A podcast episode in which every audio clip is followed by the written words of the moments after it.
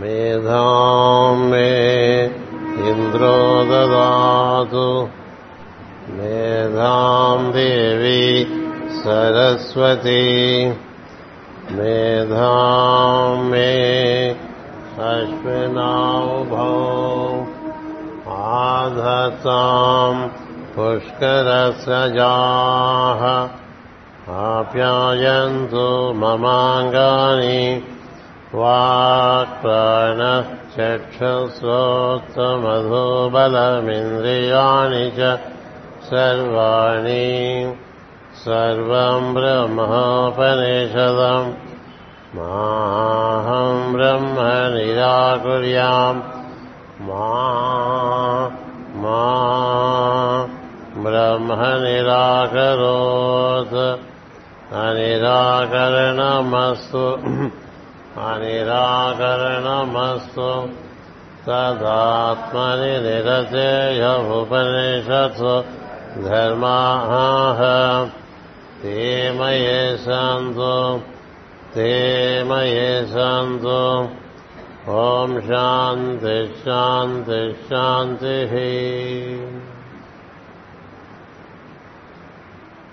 సోదర బృందానికి హృదయపూర్వకమైనటువంటి శుభాకాంక్షలు.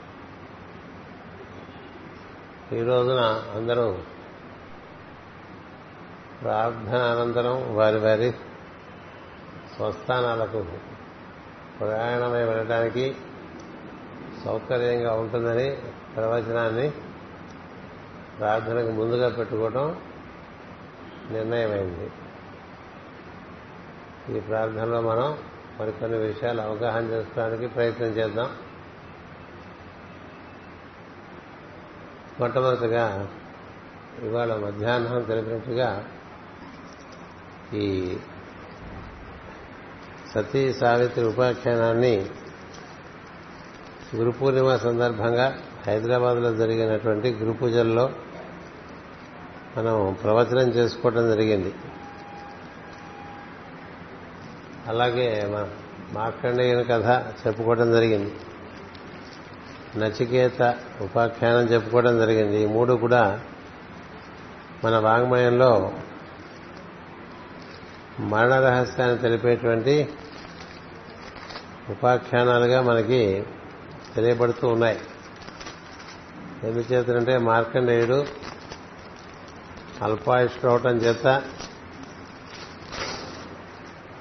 తల్లిదండ్రులకు సేవ చేసుకోవాలనేటువంటి ఒక తీవ్రమైనటువంటి తపనతో తనను కన్న తల్లిదండ్రులకు తల్లిదండ్రులకు తాను సేవ చేయకయే తానే ముందు వెళ్ళిపోవటం అనేటువంటిది తన దేహం తీసుకున్నట్టు ధర్మాన్ని నిర్వర్తించినట్లుగా అవ్వదు కాబట్టి వారి కొరకు తనకు ప్రాణాలు ఉండవలసిన అవసరం ఉన్నదని ఒక జీవన ప్రయోజనాన్ని గుర్తించి శివుని కూర్చి తపస్సు చేస్తే శివుడు అనుగ్రహిస్తాడు. ఎందుకంటే జీవించే ప్రయోజనం. పెంచాలా? ఏం శాస్త్రి? వాల్యూమ్ పెంచమంటున్నారు.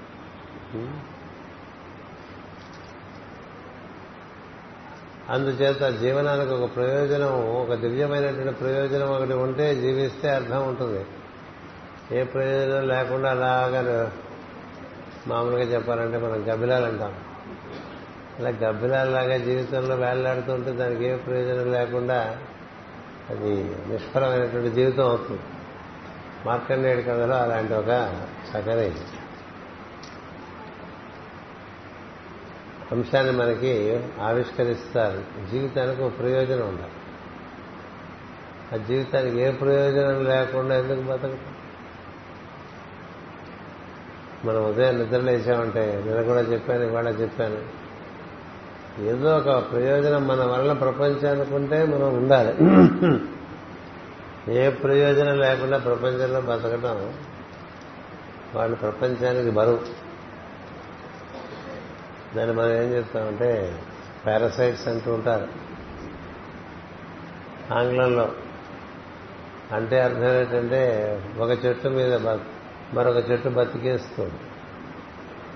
ఇంకా బలమైనటువంటి వృక్షం మీద ఆధారంగా ఇంకో చెట్టు బతికేస్తూ ఉంటుంది.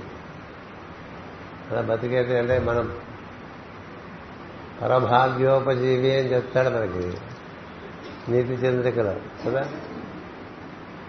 పరభాగ్యోపజీవిగా బతకడం వల్ల ఉపయోగం లేదు. ఏదో ప్రయోజనం ఉండాలి బతికొందాన్ని అది మనకి మార్కండేయ కథలో బాగా ఆవిష్కరింపబడింది. మీరందరూ తప్పకుండా ఆ గ్రంథం చదువుకుంటే మనకి అసలు జీవన ఉద్దేశం తెలుస్తుంది.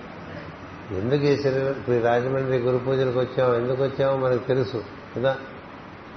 అందుకని గురు పూజ రావంగానే మన దారి మనం వెళుతాం. ఇంక ఇక్కడ వెళ్ళాడం కదా? వెళ్ళడితే మాత్రం ఎవరు ఉంచుకుంటారు? ఒక రోజు రెండు రోజులు మూడో రోజు ఎప్పుడు వెళ్తారని అడుగుతారు. ఎందుకని ప్రయోజనం లేదు కదా? అలాగే అన్ని విషయాల్లో కూడా మన మన వలన ఆ చుట్టూ ఉండే ప్రజలకు కానీ ఆ ప్రదేశానికి కానీ ఒక ప్రయోజనం ఉండాలి. ఉంటే అది ఉండాలి లేకపోతే ఉండకూడదు. అది మనిషి యొక్క విలువ దాన్ని బట్టి ఉంటుంది. అది మార్కండేయుడు గుర్తిస్తాడు. తన కోసం తన తండ్రి చాలా తపస్సు చేస్తాడు ఆయన గోకర్ణ మహర్షి. ఎంతో తపస్సు చేస్తే ఆ తపస్సుకు మెచ్చి ఆయనకి వరం ఇవ్వటం శివకేశవులు ఇద్దరిని ప్రార్థన చేస్తాడు. ఇదంతా చెప్పడం నా ఉద్దేశం కాదు. ఎందుకంటే మనం ప్రవచనం కూడా చెప్పుకుంటాం. అందుకని శివకేశవుల్ని ఆయన ఆరాధన చేయటం వారిద్దరు కనపడటం ఈయన వరాలు అడగటం అడిగితే వాళ్ళు చాలా విచిత్రంగా వరాలు ఇవ్వటం కారణంగా అతనికి అల్పాయుష్ ఏర్పడటం. అల్పాయుష్ ఏర్పడితే నారద మహర్షి వచ్చి శివుని గురించి తపస్సు చేయి ప్రయోజనం ఉంది కాబట్టి నీకు తప్పక నీకు సిద్ధిస్తుందని చెప్తే తపస్సు చేయి. తపస్సు చేస్తే ఆయుర్దాయం ప్రకారం యమధర్మరాజు వచ్చి తీసుకువెళ్ళవలసిన వాడికి కూడా శివుడు చెప్తాడు. ఏం చెప్తారంటే వీడు జీవించడానికి ఒక ప్రయోజనం ఉన్నది కాబట్టి వీడు నువ్వు తీసుకెళ్ళకూడదు అని. అందుచేత ఆయుర్దాయం పెరగాలని మనందరికీ చాలా ఆశగా ఉంటుంది కదా. ఇంకా పది రోజులు ఉంటే బాగుండు ఇంకా పది రోజులు ఇంకా పదేళ్ళు ఉంటే బాగుండు అనుకుంటూ ఉంటారు. దగ్గర పడుతున్న కొద్దీ వయస్సు బాగా ఇంకా మనం చేరువవుతున్నాం మరణాన్ని అనుకున్నప్పుడు ఇంకొంచెం ఉంటే బాగుండు ఇంకొంచెం ఉంటే బాగుండు అనుకుంటూ ఉంటారు. నిజంగా నీ వల్ల చాలా శ్రేయస్సు జరుగుతుంటే నేను ఉంచేస్తా మామూలుగా ఉద్యోగాలు కూడా రిటైర్ అయిపోతున్న వాళ్ళని వాళ్ళు చాలా బాగా పనిచేస్తూ ఉంటే వాళ్ళు ఇంకో రెండేళ్ళు ఉంటే బాగుంటుందని ఎక్స్టెన్షన్ ఇస్తూ ఉంటారు. అందరికి ఇవ్వరు కదా? అలాగనమాట. అది మనకి మార్కండేయుడు కథలో వివరించడం జరిగింది. తప్పకుండా అది మీరు పఠించండి. ఎందుకంటే ఈ గ్రంథాలు మనందరి కోసమే రాసుకున్నాం ప్రపంచం కోసం రాయలేదు ప్రపంచం దృష్టిలో పెట్టుకోకుండా మన జగద్గురు పీఠంలో సాధకుల కోసమనే ఈ గ్రంథములు ప్రసంగాలు జరిగిన తర్వాత అవి మళ్ళీ ప్రచురణకు వస్తూ ఉన్నాయి. అంచేత అది క్షుణ్ణంగా చదువుకోండి. అటుపైన ఈ సతీ సావిత్రిదేవి. ఈ సావిత్రిదేవి పుట్టుక చేతనే చాలా సిద్ధి పొందినటువంటి ఒక జీవి అది. అంటే తపస్సు ముందే చేసేసింది. మార్కండేయుడు తన కోసం తన మరణం దాటడం కోసం తపస్సు చేశాడు. దానికి కారణం ఉంది ఆయనకి అది స్వార్థం కాదు తపస్సు చేయడంలో. మనం కూడా రుద్రాభిషేకం చేసుకుంటూ ఉంటాం ఆయుష్ హోమం చేసుకుంటూ ఉంటాం. ఏమేమో రకరకాలుగా బాధలు పడుతున్న మృత్యుంజయ హోమం చేయించేస్తూ ఉంటాం. ఎందుకని పోకూడదని కదా? పోకుండా ఏం చేద్దామని పొందాం అనుకుంటున్నా. అది చూస్తాడు. దైవం నువ్వు ఉంటే నువ్వు ఏం చేస్తాడు ఏం చేయకుండా నువ్వు ఇక్కడుండి ఏం చేస్తావు? మిగతా వాళ్ళకి బరువు. అందుచేత సావిత్రిదేవి విషయంలో ఏం జరుగుతుందంటే ఆమె సహజంగా సిద్ధురాలు. కొన్ని రోజు పదివేల గాయత్రి చేసిన ఆయనకి పుట్టిందండి రోజు పదివేల గాయత్రి చేసినటువంటి మామూలుగా ఏ పని లేక పదివేల గాయత్రి చేయడం కాదు. ఆయన ఒక రాజ్యానికి రాజు. అశ్వపతి ఆయన పేరు. ఆయన ఎంత తపస్సు చేస్తారంటే ఆయన యొక్క ప్రాణములు ఆయన అధీనంలోకి వచ్చేస్తాయి. ఆయన ప్రజ్ఞాన అధీనంలో ఉంటుంది. చాలా బాగుంటాయి మన ఉపాఖ్యానాలు. అలాంటి వ్యక్తి తనకి ఉత్తరాధికారి ఉండాలి రాజ్యానికి అనే ఉద్దేశంతో సంతానం కోరి తపస్సు చేస్తే బ్రహ్మదేవుడు స్త్రీ కన్యను అనుగ్రహిస్తాడు కుమార్తెను అనుగ్రహిస్తాడు. నేను పురుషుని కోరితే నువ్వు స్త్రీని ఇచ్చేవేమిటని అడుగుతా. కన్యను అనుగ్రహించావేటంటే ఆమె వల్ల సమస్తము నీకు సిద్ధిస్తుందంటాడు. అలాంటి ఒక అద్భుతమైనటువంటి జీవి ఆమె ఆమె పుట్టుకొస్తుంది. ఆమె పుట్టుక చేతనే సమస్తమైనటువంటి అవగాహన కలిగినటువంటి వ్యక్తి అలాగే పెరుగుతుంది. తెలిసి వివాహం చేసుకున్న సంవత్సరంలో చనిపోతాడు అనేటువంటి ఒక రాజకుమారుడిని పెళ్ళి చేస్తుంది ఆ రాజకుమారుడు కూడా రాజ్యం లేదు ఆయనకి. వాళ్ళ నాన్నగారికి రాజ్యం పోయింది. ఆయన సత్యవంతుడు. అంటే సత్యమే వ్రతంగా బతుకుతూ ఉండేటువంటి వాడు. అందుచేత ఆయన రాజ్యం పోతే రాజ్యం గెలుచుకుందాం అనేటువంటి దృష్టిలో ఉండడం. తల్లిదండ్రులకు సేవ చేసుకుంటూ అరణ్యంలో ఉంటాడు. అతనికి ఉండేటువంటి గుణగణములు చాలా అద్భుతమైనటువంటి గుణగణములు ఉంటాయి. మనకి రాముని గుణగుణాలు ఎలా ఉంటాయో అలా ఉంటాయి సత్యవంతుని గుణగణాలు. కానీ చాలా మౌనంగా ఉంటాడు మళ్ళీ రాజ్యం సంపాదించాలనేటువంటి ఆకాంక్ష కూడా ఉండదు. అత్యంత ధర్మ ధర్మనిరతితో జీవిస్తూ ఉంటాడు అతని ఎందు సావిత్రి మనసు పడుతుంది. ఉంటే అలాంటి వాడు భర్తగా ఉండాలి తప్ప ఇంకెందుకు అందుకని నారద మహర్షి చెప్తాడు వివాహమైన సంవత్సరంలో వెళ్ళిపోతాడు. అయినప్పటికీ పర్వాలేదు నేను వివాహం చేసుకుంటానని వివాహం చేసుకుంటాను ఆయుష్ లేదంటే ఎవరిస్తారండి పిల్లలు? పైగా అతను పదవిలో లేడు. రాజ్యం పోయింది అతని తండ్రికి. అరణ్యంలో ఉన్నాడు. కేవలం సద్గుణములను సత్యవంతుడు అనేటువంటి భావన చేత ధర్మ నిరతులైనటువంటి భావన చేత వివాహం చేసుకోవడం జరిగింది. చేసుకుని తానికి తెలుసు కాబట్టి ఆ ఘడియకి తాను సంసిద్ధురాలైపోయి ఆయనతో పాటు వనాలకు వెళ్ళి ఆయన మరణ ఆసనమైన సందర్భంలో తాను యముని దర్శనం చేస్తుంది యముని దర్శనం చేసేవాళ్ళు ఎవరున్నారు? మరణం వచ్చినప్పుడు మనకి మృత్యుదేవత కనబడుతుందా? కనబడదు. మృత్యు కింకాలు కనబడతారా? మరణించేవాడికి కనబడతారేమో కానీ ఇతరులకు కనబడదు. ఆమె యమున ధర్మరాజును చూస్తుంది. ఆయనతో సంభాషిస్తుంది. ఎన్నో ధర్మాలు మాట్లాడుకుంటారు. అటకేలకు తన భర్తను మళ్ళీ తిరిగి ప్రాణాలతో శరీరంలోకి తెచ్చుకుంటుంది యముని అనుసరించి వెళ్తుంది. తన దేహం కూడా పదిలపరిచి యమునితో సూక్ష్మ శరీరంతో అనుసరించి వెళ్తుంది. ఎందుకంటే ఈ శరీరంతో యముణ్ణి అనుసరించి వెళ్ళలేరు సినిమాల్లో చూపించవచ్చు అలా వెళ్ళిపోయినట్టు. అలా ఎవరు వెళ్ళలేరు ఎందుకంటే ఆయన రావటమే సూక్ష్మలోకం నుంచి సూక్ష్మంగానే వస్తాడు. ఆ సూక్ష్మంగా ఆయన వచ్చి సూక్ష్మంగా ఎదురులోని సత్యవంతుల్లోని జీవిని బయటికి వెలికి తీస్తే ఆమె చూస్తుంది. చూసి యమధర్మరాజుతో ప్రసంగం చేస్తుంది. ఆయన వెంట నడిచి వెళ్తుంది వెంట వెంట మూడు రోజులు మూడు రాత్రులు వెళ్తుంది అలా ఎవరు వెళ్ళగలరు? తమకుగా తాము సిద్ధులైతే తప్ప వెళ్ళలేరు కదా. వెళ్ళి ఆయుష్ ఎందుకు ఇవ్వాలో సత్యవంతుడికి యమధర్మరాజు రకరకాలుగా మెప్పిస్తుంది మెప్పించడంలో సత్యవంతుని యొక్క తండ్రికి కన్నులు పోతాయి. ఆయనకి ఆయన కన్నులు రావాలి అనేటువంటిది కోరుకుంటుంది. ఆయనకి రాజ్యం మామగారికి రాజ్యం కావాలని కోరుకుంటుంది. అటు పైన తన తండ్రికి ఒక వంద కుమారులు ఇమ్మని కోరుకుంటుంది. వంద బ్రహ్మదేవుడు చెప్పాడు కదా నువ్వు కొడుకుని అడిగితే నువ్వు కూతుర్నిచ్చావంటే ఆ కూతురు ద్వారా నీకు చాలా అన్ని రకాలుగా పరిస్థితి పరిపుష్టి ఏర్పడుతుందని చెప్తాడు అందుచేత తండ్రికి వంద మంది సంతానాన్ని కోరుతుంది తనకి భర్త ప్రాణాలు కూడా ఇచ్చేస్తాడు. ఎముడు ఆమెకుండేటువంటి దీక్షను ఆమెకు ఉండేటువంటి నిష్టను ఆమెకు ఉండేటువంటి అవగాహనను ఆమె వేసినటువంటి ధర్మపరమైన ప్రశ్నలకి చాలా సంతోషిస్తాడు. ఆ విధంగా పతి ప్రాణాలను మళ్ళీ తీసుకువచ్చి ఇద్దరు శరీరంలో ప్రవేశించి ఇంటికి వచ్చేస్తారు. ఇందులో ఎన్నో ఘట్టములు మనకి అవగాహన చేసుకోవాల్సినవి చాలా వివరంగా ఈ పుస్తకంలో రాసి ఇవ్వడం జరిగింది. మార్కండేయుడు పుస్తకానికి మరణ రహస్యం ఒకటి అని పేరు పెట్టాను దీనికి మరణ రహస్యం రెండు అని పేరు పెట్టాను ఎందుకంటే మరణం అంటే మనకి భయం చేత ఆసక్తి. కదా? అందుకని సావిత్రి ఉపాఖ్యానం అంటే ఆ సర్లే అనుకుంటారని మరణ రహస్యం అని పెట్టి సతీ సావిత్రీదేవి ఉపాఖ్యానము అని. దీనికి అస్తమిస్తున్న చంద్రుడు సావిత్రి సూర్యుడు అస్తమించిన అస్తమిస్తున్న సూర్యుడు. అస్తమిస్తున్న సూర్యుడు సూర్యుడు అస్తమించిన తర్వాత కూడా ఆకాశంలో పశ్చిమాకాశంలో కాంతి ఉంటుంది. ఆ కాంతినే సావిత్రి అని పిలుస్తాం మనం. అందుకనే ఆమెను మనం సంధ్యా సమయంలో ఆరాధన చేస్తూ ఉంటాం. తర్పణాలు కూడా వదులుతూ ఉంటాం.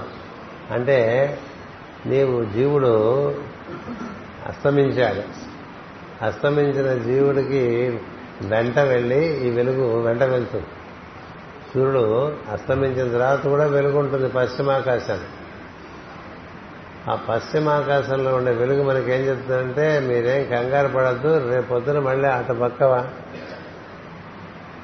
తూర్పున అతన్ని పట్టుకుని వస్తానని ముందు వెలుగు వస్తుంది తర్వాత సూర్యబింబం వస్తుంది.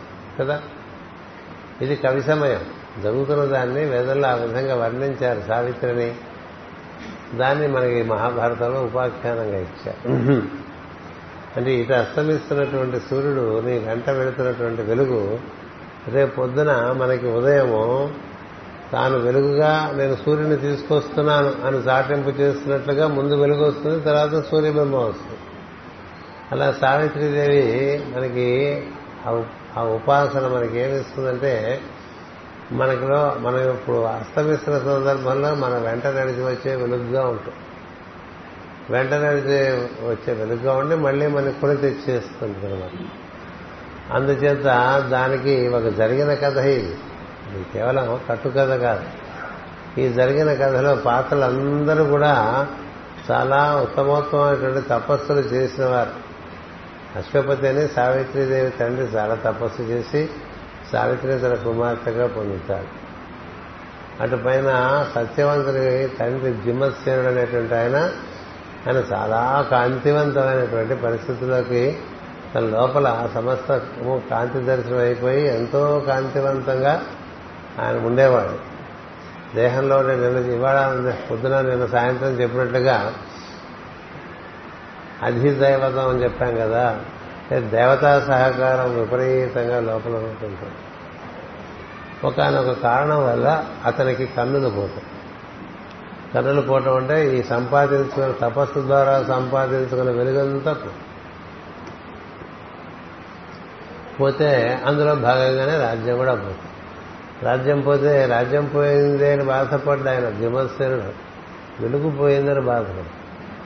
వెలుగుపోవటం వల్ల సమస్తం పోయింది. వెలుగు వస్తే అన్నీ కదా? అందుకని ఆయన వనాల్లో చక్కగా తపస్సు చేసుకుంటాడు కళ్ళు పోయినాయని బాధపడ్డు రాజ్యం పోయిందని బాధపడ్డు. వెలుగు పోయింది వెలుగు కావాలని బాధపడతాడండి. మనము వెలుగు కోసం బాధపడతాము? ఏదో పొద్దున సాయంత్రం కాస్త గుడుగుడు గుడుగుడు అడేస్తాం అయిపోతుంది. ఇక మిగతా అప్పుడంతా మనగోలే కదా? అంతేత అంత తప్పన కలిగినటువంటి వాడు. అలాంటి వాడికి పుట్టుకొచ్చాడు. ఈ సత్యవంతుడు. ఆయన అంతటి వాడు అంత పరాక్రమము ఉండి రాజ్యం గెలుచుకునే ప్రయత్నం చేయడు. దైవంలో అంత విశ్వాసం. తన దైనది తన దగ్గరికి వస్తున్న విశ్వాసం. తన కర్తవ్యం తల్లిదండ్రులు చూసుకుంటూ ఆ వనంలో ఉండిపోతాడు. చేతకాని వాడు కాదు. సినిమాల్లో చూపించినట్టుగా అర్భకుడు కాదు సత్యం అంతా చూపించలేరు అనుకోండి. సినిమాలో వారి అవగాహన ప్రకారం చూపిస్తారు. అందుచేత ఈ ఉపాఖ్యానంలో తపస్సు వలన మనం ఈ శరీరం ఉండగానే మరొక శరీరం ఏర్పాటు చేసుకుని ఈ శరీరం వదిలేయటం కానీ దీనిలో మళ్ళీ ప్రవేశించడం కానీ దీన్ని శాశ్వతంగా వదిలేయటం కానీ ఇలాంటి సంబంధితమైన విషయాలన్నీ మరణానికి సంబంధించినవి ఉపాఖ్యానంలో చాలా ఉన్నాయి. ఎందుచేతంటే సావిత్రిదేవి ఆ విధంగా శరీరాన్ని అక్కడ సత్యవంతుని శరీరం పదిలిపరిచినట్టే తన శరీరం కూడా పదిలిపరిచి ఎవరి వెంటలేదు. తిరిగి వచ్చి తన శరీరంలో తాను చేరి సత్యవంతుని శరీరంలో సత్యవంతుని చేరితే ఇద్దరు కలిసి వచ్చారు.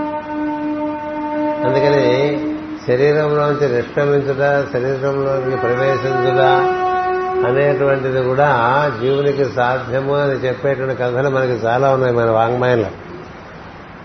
అందువలన భౌతికమైనటువంటి పంచభౌతికమైనటువంటి ఈ శరీరం రక్తమాంసాదులతో కూడిన దాన్ని విసర్జించే మార్గాలు మనకి మన వాంగ్మయంలో ఇచ్చారు. ఇప్పుడు ఏ విధంగా ఒక చక్కని నాగుపాము ప్రతి ఏడు సంవత్సరములు కుబుసం విడిచేస్తుంది. అంతకుముందు వరకు తన శరీరమే దాన్ని విడిచేస్తుంది మళ్ళీ దగ దగ దగలాడుతూ అలా ఒక ఏడు సంవత్సరములు మంచి శరీరంతో జీవిస్తుంది. మళ్ళీ దానికి పదార్థం బాగా చేరుతుంటే దాన్ని మళ్ళీ విసర్జిస్తూ ఉంటుంది. అయితే ప్రతి సంవత్సరం ఏడు సంవత్సరాలు విసర్జిస్తూనే ఉంటుంది. నాకు నాకు కదా?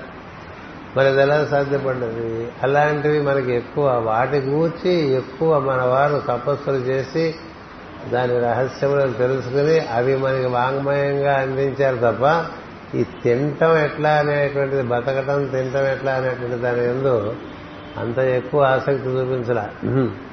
ఇది పొటకూటికై పుట్టితిమని సరిపెట్టి నిద్రపోకండి అని మనకు చెప్తూ ఉంటారు కదా. అంచేది ఇప్పుడు మనకి కలియుగం అనండి మరి ఏదన్నానండి మనకు ఉండేటువంటి అవగాహనలో పతనం అనండి మనకేంటంటే ఎంతసేపు ఏం తిందాం ఎక్కడ పడుకుందాం ఎక్కడ తిరుగుదాం ఏం చూద్దాం ఏం కొనుక్కుందాం.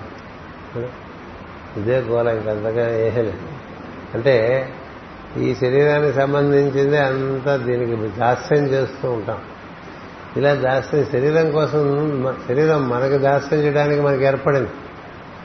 మనకి దాస్యం చేయటానికి ఏర్పడిన దానికి మనం దాస్యం చేస్తున్నామంటే మన పరిస్థితి ఏంటి చాలా దురదృష్టమైనటువంటి విషయం కదా. అంటే మనం పని మనిషిని పెట్టుకుని పని మనిషికి మనమే పని చేసి పెడుతున్నట్టుగా మనం పని మనిషిని ఈ రోజులు అదే కదా పరిస్థితి. పని మనిషితో పాటు పని చేసుకోవడం పని మనిషి బతిమాలకుని పని చేసుకోవడం పని మనిషి చేయని పనులన్నీ మనం చేసుకోవటంగా అయిపోతుంది. అంటే ఈ శరీరము మన నుంచి ఏర్పడింది మనకి దాస్యం చేయడానికి. మనకి దాస్యం చేయడానికి మన శరీరం ఏర్పడింది.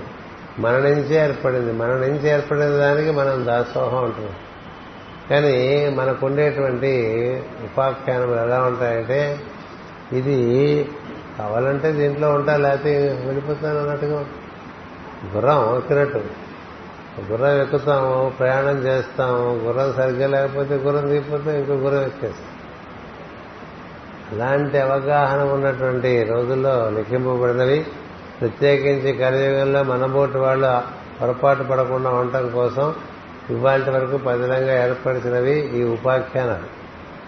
అందులో ఈ రెండో ఉపాఖ్యానం ఈ విధంగా మనకి గ్రంథంగా వచ్చింది. సతీ సావిత్రి ఈ పుస్తకాన్ని ఈ మరణ రహస్యం మూడు గురు పూజల్లో హైదరాబాద్లో గురు పూర్ణిమ సందర్భంగా చేస్తున్న వాటన్నింటికి బాగా విని చాలా స్ఫూర్తి చెందినటువంటి జీవీఎం రామారావు గారు. ఆయన ఈ మూడు మాత్రం నేనే ముద్రిస్తాను మాస్టర్ ఈ అవకాశం ఇంకెవరికి నాకే దక్కాలి అని ఆయన చెప్పుకోవడం జరిగింది. అటుపైన మనకి మన సోదరులు చాలామంది సాధన బాగా శిక్షణ శుద్ధిగా చేస్తున్న వారు ఉన్నారు వారందరూ బాగా వీటన్నిటి పఠిస్తారు ఆచరిస్తూ ఉంటారు. ఈ సతీ సావిత్రి మీరు మేము వేస్తామంటే మేము వేస్తామని కనీసం ఐదుగురు అడిగారు. కానీ మొదట కోరింది రామారావు గారు కాబట్టి వారి కోరికను మన్నించి వారి వారు ముద్రించినట్లుగా వారి యొక్క కోరికను మన్నించి ఈ పుస్తకం ఈ ముద్రణ ఈ విధంగా చేయడం జరిగింది. ఇది మనకి ఏదైనా ఒక ట్రాన్స్క్రిప్షన్ ఒక ప్రసంగాన్ని ట్రాన్స్క్రైబ్ చేయడం చాలా పెద్ద లేఖనం చేయడం చాలా పెద్ద విషయం. ఆ లేఖనం చేసిన దాన్ని ఎడిట్ చేసి పుస్తకం చేయడం మరీ పెద్ద విషయం. మూడు నాలుగు సార్లు దాన్ని రివైజ్ చేస్తే తప్ప అది పుస్తకంగా ఇవ్వడానికి వీలుపడదు. ఆ విధంగా కృషి చేసిన వారందరూ ఉన్నారు. అందుకని ఈ సందర్భంగా రామారావు గారు వారి సతీవుని ఈ గురు పూజలకు వచ్చారు కాబట్టి వారిని వచ్చే ముందు మొదటి ప్రతిని వారిని అందుకోమని కోరుతున్నాను. ఉన్నట్టుగా లేదు.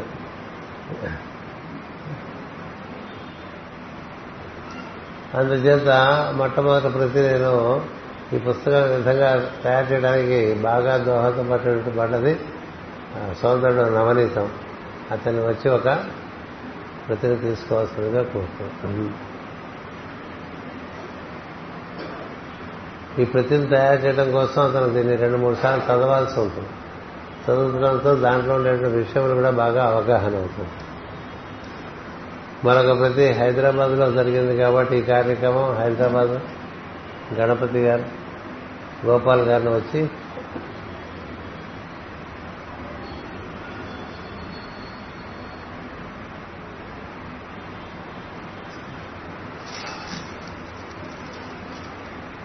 మరొక ప్రతి విజయవాడ గణపతి కృష్ణమూర్తి గారు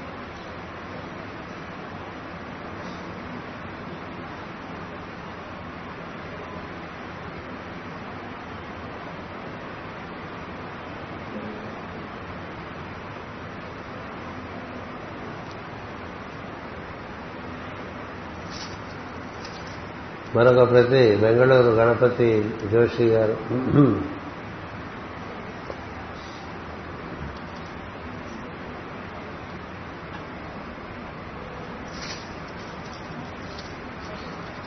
ఇంకొక ప్రతి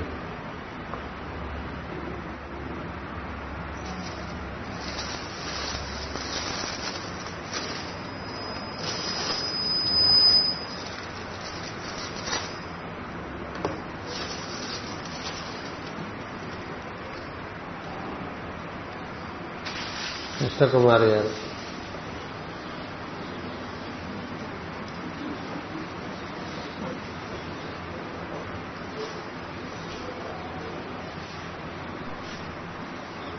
రామారావు గారు విశాఖపట్నంలో ఇద్దాం.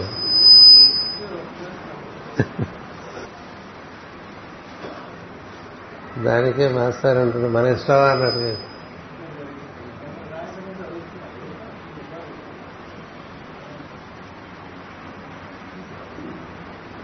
ఓ రెండు ప్రశ్నలు ఉన్నాయి అవి కూడా త్వరగా పూర్తి చేస్తాను సమాధానం. సాయం సంధ్యా సమయమున శివుడు ఆనంద తాండవం చేస్తాడంటారు దాని పరమార్థమేమి? సాయం సమయంలో శివుడు ఆనంద తాండవం చేస్తాడు. శివుడు అతడు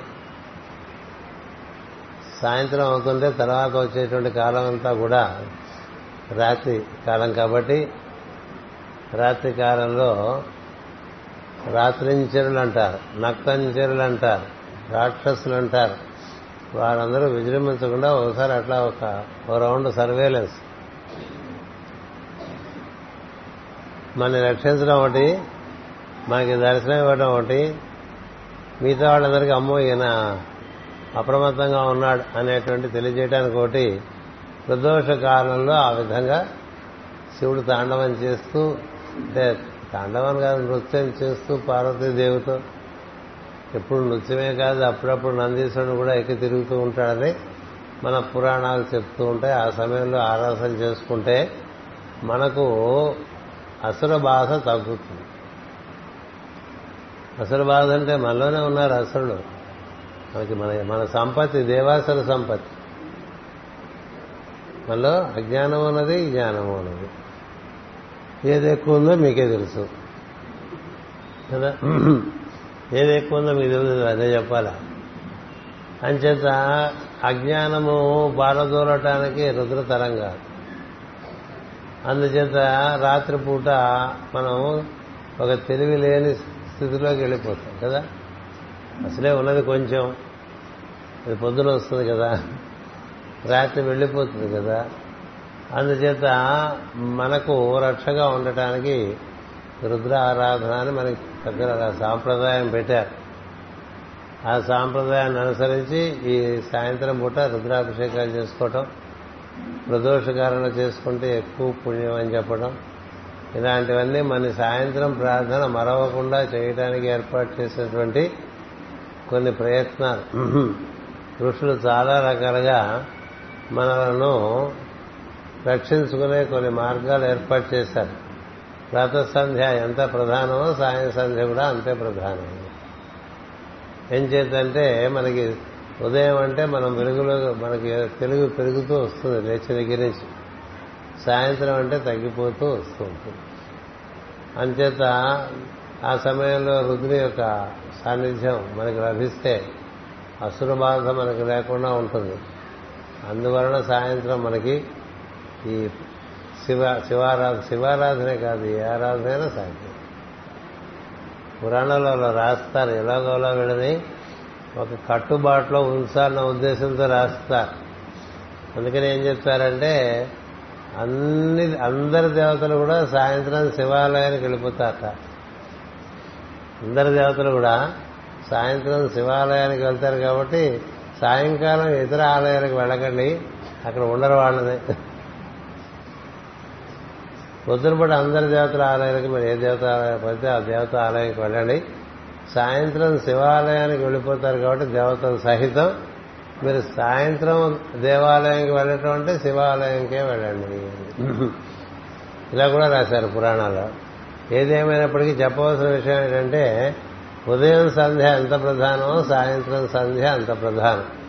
ఎందుకంటే సంధ్య ఎందుకు జరిగేది వెలుగు చీకటి యొక్క ఒక సమాగమము. అందుకే మనలో వెలుగు మనలో చీకటి రెండో మీటింగ్ పెట్టుకుంటాయి మనలో చీకటి వెలుగులు మీటింగ్ పెట్టుకుంటాయి ఎందుకంటే బయట చీకటి వెలుగులు మీటింగ్ పెట్టుకున్నట్టుగా. అందుకని ఆ సమయంలో వాళ్ళిద్దరి మధ్య మనం చేసే ప్రార్థన వల్ల ఒక సామరస్యత కుదరాలి. ఇద్దరూ ఉండాలి. రాక్షసులు ఉండాలి దేవతలు ఉండాలి. రాక్షసులు దేహాన్ని రక్షిస్తూ ప్రజ్ఞను బాధ పెట్టేస్తూ ఉంటారు. దేవతలు ప్రజ్ఞను సంరక్షిస్తూ ఉంటారు. వాళ్ళకి దేహం కన్నా ప్రజ్ఞను కాపాడుకోవడం ముఖ్యం. అందుకే దేవతా ప్రజ్ఞలన్నీ కూడా మనలో ఉండే జీవుడికి బలంగా ఏర్పడుతూ ఉంటారు. మన శరీరానికి బలంగా ఏర్పడుతూ రక్షసులు ఉంటారు. అందుకని వీళ్ళు నైరుతిలో ఉంటారు. వాళ్ళు ఈశాన్యంలో తూర్పులో ఉంటూ ఉంటారు. అందుచేత ఈ ఆరాధన సాయం సమయంలో ఎట్టి పరిస్థితుల్లోనూ మనం బాగా చేసుకోవాలనే ఉద్దేశంతో అనేక అనేక విధములుగా శివుని కూర్చుని ప్రస్తావన పట్టుకొస్తారు. ఎందుకంటే నిధన పదయన మహా అంటాం శివుణ్ణి. అంటే అంతా వెళ్ళిపోయినా మిగిలిండేవాడు ఆయన కదా.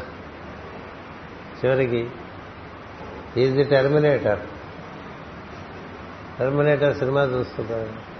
అన్నీ పోయిన తర్వాత కూడా మిగిలేవాడు ఆయన. అందుకని ఆయనతో ఉంటే ఇంక ఇబ్బంది లేదు. ఇంకెవరితో ఉన్నా అంత సెక్యూరిటీ లేదు మరి.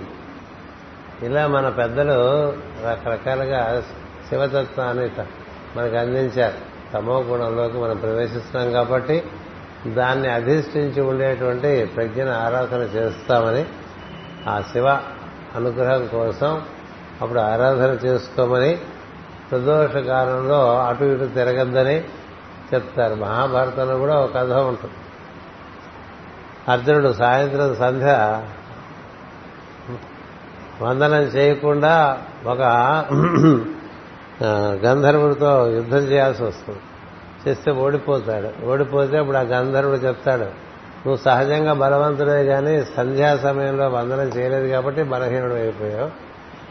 ఇప్పుడు నువ్వు ద్రౌపది స్వయంవరానికి వెళ్తున్నావు. అందుచేత ఆ స్వయంవరంలో నువ్వు ఓడిపోకుండా ఉండాలంటే నువ్వు ప్రాత సంధ్య సాయం సంధ్య ఎక్కడ దానికి అది తప్పకుండా నువ్వు నిర్వర్తించుకుంటూ నీకు ఎప్పుడు చేయగలుగుతుందని మన భారతంలో కథలు. ఇవన్నీ ఏం సూచిస్తాయంటే మనం ప్రార్థన ఉదయం ఎంత దానికి ప్రాధాన్యత ఉందో సాయంత్రం కూడా అంతే ప్రాధాన్యత ఉంది.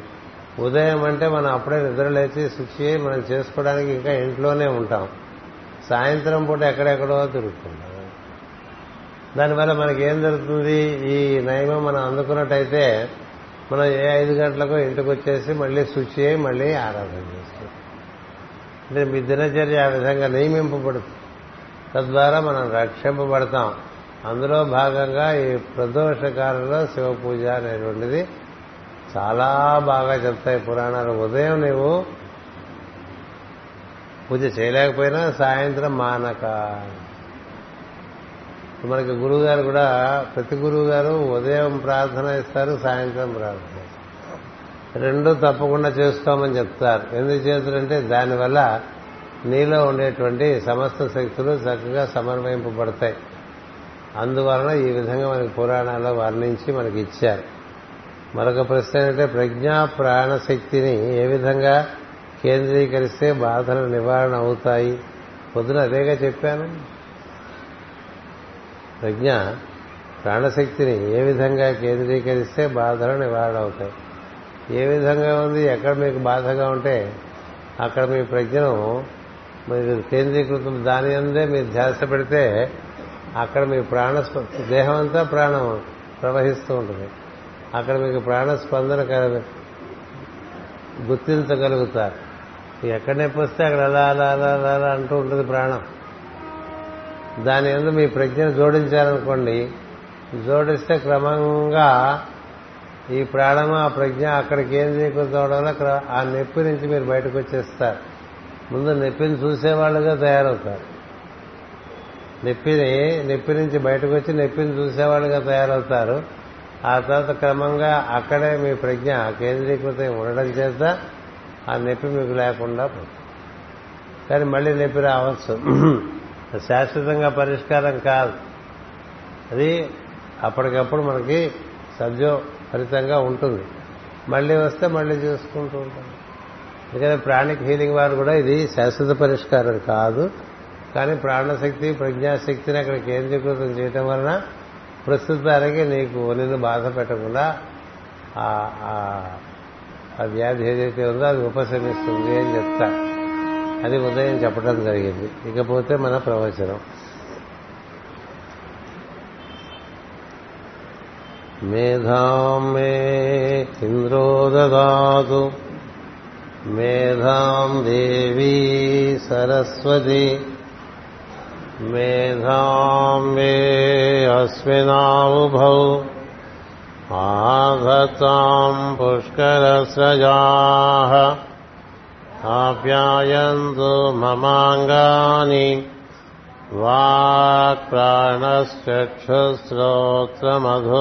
వాక్ప్రాణశ్చక్షుశ్రోత్రమధోబలమింద్రియాణి చ సర్వాణి సర్వం బ్రహ్మోపనిషదం మాహం బ్రహ్మ నిరాకుర్యాం మా మా బ్రహ్మ నిరాకరోత్ అనిరాకరణమస్తు అనిరాకరణమస్తు తదాత్మని నిరతేయ ఉపనిషత్సు ధర్మా తేమయే సంతు తేమయే సంతు ఓం శాంతి శాంతి శాంతి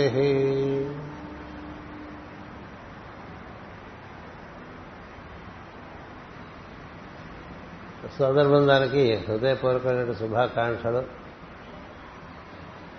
మనమందరము మాస్టర్ సివివి యోగమునందు ప్రవేశించడంలో ఉండేటువంటి ముఖ్యమైనటువంటి ఆశయము. బ్రహ్మమును దర్శించి బ్రహ్మమగుట. బ్రహ్మము మనముగా బ్రహ్మాహమస్మి అనేటువంటి స్థితిని చేరటానికి అది మన గమ్యం అందుకు చేరాం. అది మనం మరిచి ఏవేవో చేసుకుంటూ ఉంటే కాలం వృధా యాపన అయిపోతూ ఉంటుంది. అందుకని అలా కాలయాపన జరగరాదు. ఎందుచేతంటే మాస్టర్ గారు మనందరినీ మన అందరి మనకి బ్రహ్మం యొక్క దర్శనం గావించి తనంత వారిగా తీర్చిదిద్ది మన ఎందు అనేకమైనటువంటి వెలుగు శరీరాలు నిర్మాణం చేసి పెట్టడానికి తానుగా దిగి వచ్చినటువంటి వారు వారు అగస్త్యాంశ సంభూతులు.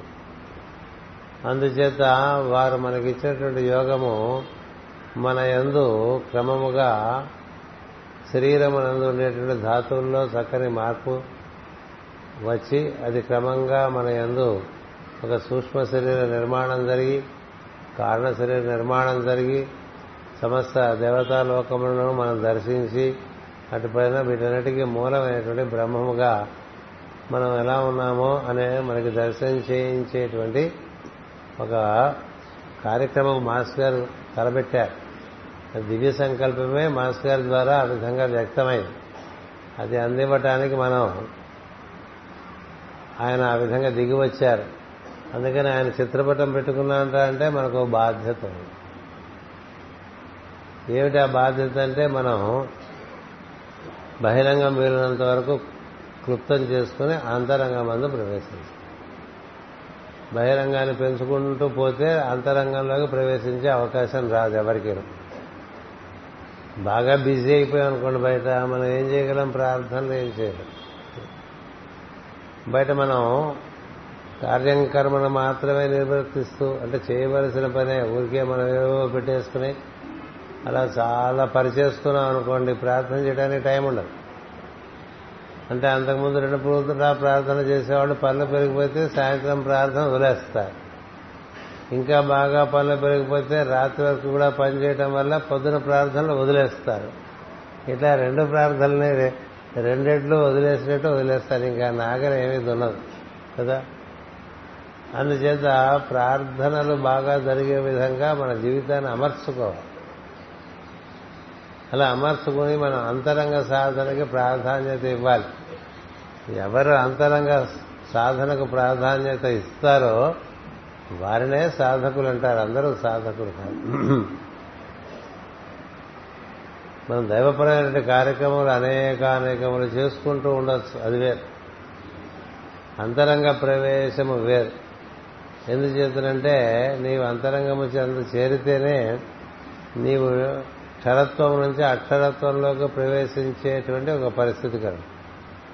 నీవు అక్షరుడు అయితేనే పురుషోత్తముణ్ణి చేరగలడు నీవు క్షరుడుగా పురుషోత్తముణ్ణి చేరలేవు.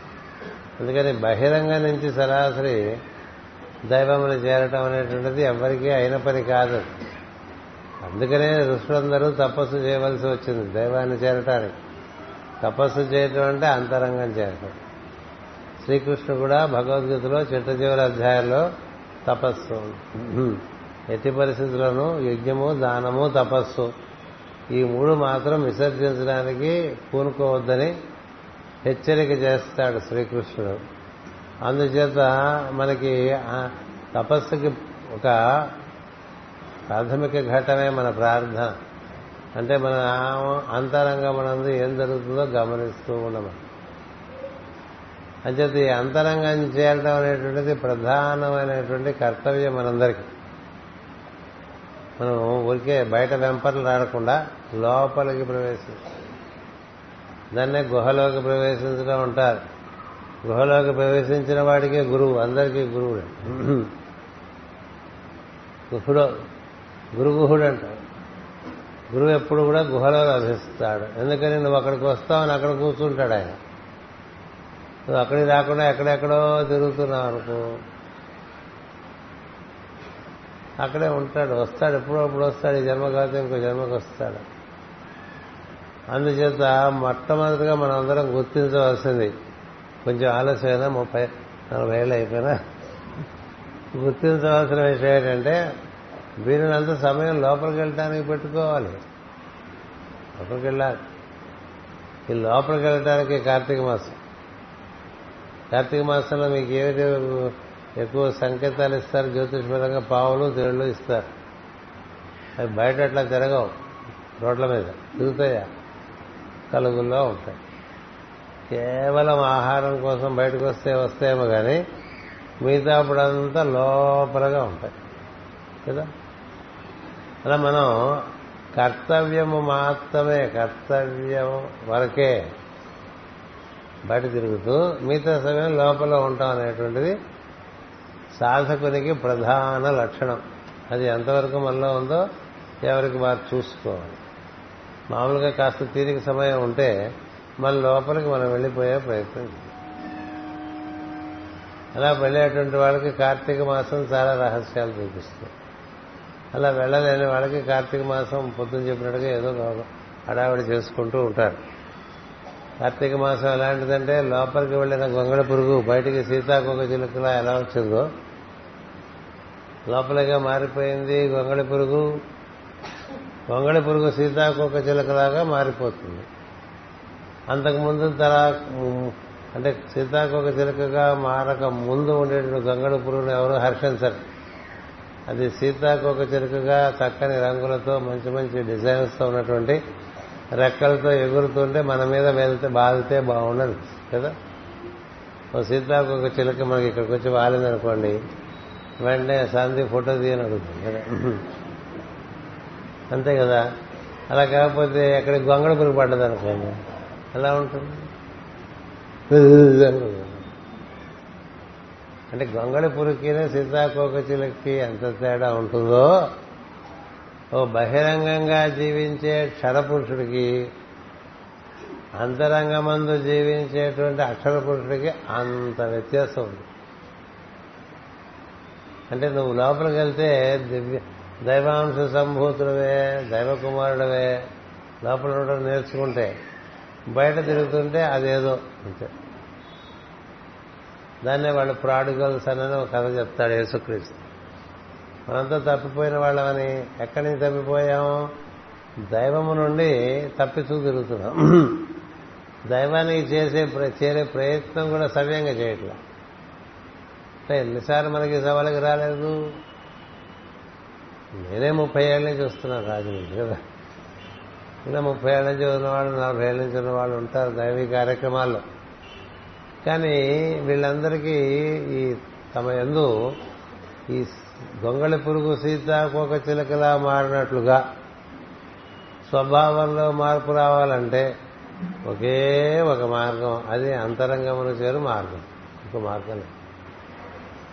అందుకనే మనకి జ్యోతిష్యం ఏం చెప్తుందంటే అలా సింహంలాగా బయట తిరిగేవాడు ఇలా పాములాగా లోపలికి వెళ్ళిపోవాలంట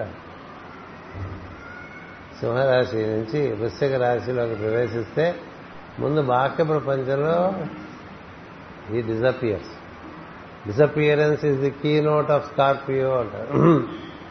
డిజపియరెన్స్ అంటే ఇంకా బయట ఎక్కువ కనబడ్డ ప్రతి సభల్లోనూ ప్రతి వీధిలోనూ ప్రతి షాపులోనూ ప్రతి హోటల్లోనూ మనం ఎక్కడ పడితే అక్కడ కనిపిస్తుంటాం కదా. ఎలా ఉండాలంటే సాధకుడి విహారము ఈ మధ్య మీద అంతగా ఎక్కడ కనబట్టలేదండి అన్నట్టుగా. మధ్య మీరు అంతగా ఎక్కడ కనబట్టలేదు ఇదివరకట్లాగా అని. అంటే అది మనకి సర్టిఫికేట్ కింద లెక్క వేసుకో. సర్టిఫికేట్. ఎందుకని? ఇదివరకు అనవసరంగా తిరిగే ఇప్పుడు తిరగట్లేదు. ఇదివరకట్లా మీరు అలాగా మాట్లాడలేదండి ఇప్పుడు అంటారు అది సర్టిఫికేట్. ఎందుకని ఇదివరకు నోరు ఇచ్చాడు కాబట్టి మాట్లాడాం ఇప్పుడు నోరు ఇచ్చాడు కాబట్టి మాట్లాడడం అవసరం అయితేనే మాట్లాడు. కర్తవ్యం. అదేమిటండి ఇదివరకట్లా మీరు తింటలేదు అన్నారు. అన్నీ చాలా ఎంతవరకు అవసరం అంతవరకే. అంతకు మించి లేకుండా తయారైపోతుంది లోపలికి వెళ్తే అంటే దానివల్ల ఏం జరుగుతుందంటే అదే మనకి భగవంతుడు భగవద్గీతలో యుక్తాహార విహారస్య అని చెప్తాడు. ఆహారము విహారము భాషణము అన్నీ కూడా చాలా అవసరమైన మేరకే. అంతకు మించి అతిక్రమించి తిరగటం కానీ మాట్లాడటం కానీ తినటం కానీ ఉండవు. అది ఎందుకు అలా ఉండాలని ఉంటే అది కృత్రిమంగా ఉంటుంది. మీరు లోపలికి వెళ్తూ ఉంటే మీకు ఇలాంటి స్ఫూర్తి లోపల నుంచి వచ్చి సహజంగా మీరు అలా ఉంటారు.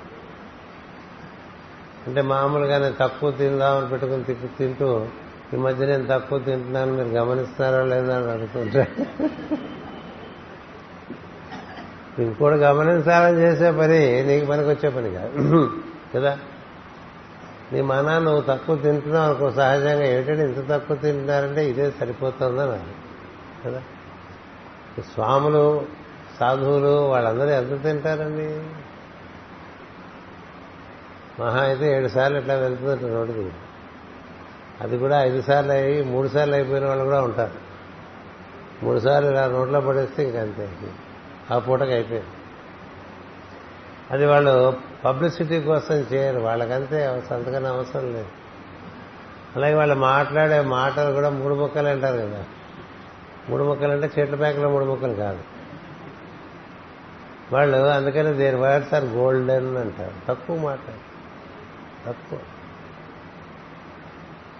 ఊరికే వాగరు ఎందుకు చేస్తుంటే ప్రజ్ఞ బయటికి వెళ్ళిపోతుంది బాగుతుంటే వాగుతుంటే నీ లోపల నుండి ప్రజ్ఞ బయటికి ఎలా ప్రవహించి వెళ్ళిపోతే నువ్వు నిస్సారం అయిపోతూ ఉంటావు. అంచేత ఈ ఈ సరస్వతిని వినియోగించకుండా మౌనం వహించి లోపల వినబడుతున్నటువంటి నాదంతో అనుసంధానం చెందుతాడు. అప్పుడు బృహస్పతి వినిపిస్తాడు. బృహస్పతి బృహస్పతి ఉన్నారు మనలో సరస్వతి ఉన్నది మనలో. సరస్వతిని బాగా వినియోగిస్తూ ఉంటే మనకి ఈ క్రమంగా మనం అవసరం లేకుండా మాట్లాడితే చాలా రకాల ఇబ్బందులు వచ్చేస్తాయి. అందుకని వాంగ్ నియమం ఇలాంటివన్నీ ఏర్పడిపోతాయి. లోపలికి వెళ్తుంటే లోపల వినపడేవి కనపడేవి అవన్నీ ప్రారంభమైపోతాయి. అందువలన మనకి కార్తీక మాసంలో రాజమండ్రిలో గురు పూజలు అంటే ప్రధానంగా ఏం చెప్పుకోవాలంటే మనం లోపలికి వెళ్ళటం గురించి చెప్పుకోవటమే కాకుండా లోపలికి వెళ్ళడానికి ప్రయత్నం చేయాలి. కదా? అంతరంగము చేరాలి. అంతరంగము చేరితే అక్కడి నుంచి మనకి లోపల అనేక అనేటువంటి ప్రాంగణాలు దేవాలయంలో శిరస్సు వరకు ఉన్నాయి. మనం చూడండి ప్రాంగణం ఒక దేవాలయం ప్రాంగణంలో ముందు గాలిగోపురం దాటి లోపలికి వెళ్తే ముందు లోపల బయట అనే ఓ తేడా వస్తుంది కదా. ఈ బయట రాజమండ్రిలో ఏం జరుగుతుందో లోపలికి వెళ్తే ఇంకేముండదు. ఎందుకని? ఎత్తైన ప్రాకారాలు పెడతారు. ఈ రోజుల్లో డబ్బులు ఇంత ఇంత ప్రహరీ గోళ్ళు పెట్టుకుంటున్నారు దేవాలయాలకు కూడా. కానీ ఇదివరకు ఎలా ఉండేవి? కోట గోడలాగా ఉండేవి. పాత దేవాలయాలకు మీరు వెళ్తే ప్రాచీనమైనటువంటివి చాలా ఎత్తైన ప్రహరీలు ఉంటాయి. ఎందుకు ఉంటాయి? బయట ప్రపంచం లోపల ప్రపంచం విడదీయబడుతుంది అక్కడ. మీరు ఎప్పుడైతే గాలి గోపురంలోంచి లోపలికి వెళ్తారో ఇంకా మీకు బయట తెలియదు లోపలికి వెళ్తే లోపల గర్భగుడిలోకి వెళ్ళడానికి చాలా ఆవరణలు ఉంటాయి. అలాగే మన శరీరం కూడా అలాగే ఉంది. మన శరీరాన్ని అనుసరించే దేవాలయాలు నిర్మాణం చేస్తారు. దాన్నే ఆగమ శాస్త్రం అని కూడా చెప్పుకుంటూ ఉంటాం. ఇలా పడితే అలా గుళ్ళు కట్టుకోవటం అనేటువంటిది ఇప్పుడు ప్రస్తుతం మనకి అది ఫ్యాషన్. పూర్వకాలంలో ఒక దేవాలయ నిర్మాణం అంటే మానవ దేహ నిర్మాణం లాగానే ఉండేది. అందులో ప్రవేశించడం కానీ నిష్క్రమించడం కానీ ఒక పద్ధతిగా ఉండేది.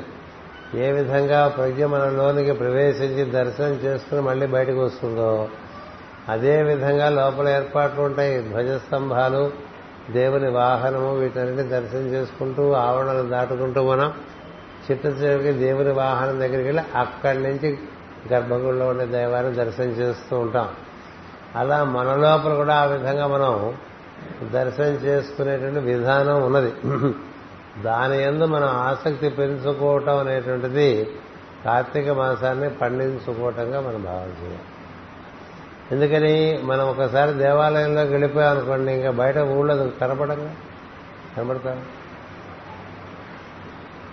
అలా మన లోపల ఉన్నటువంటి దేవాలయము మన లోపల కూడా దేవాలయం. అడుగడుగున గుడి ఉంది అందరిలో గుడి ఉంది ఆ గుడిలో దేవుడు ఉన్నాడు ఇలా పడుకుంటూ ఉంటాను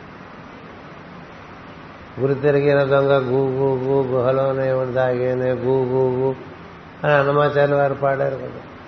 లోపల ఉన్నవాడిని దర్శించడానికి లోపలికి వెళ్ళాలి.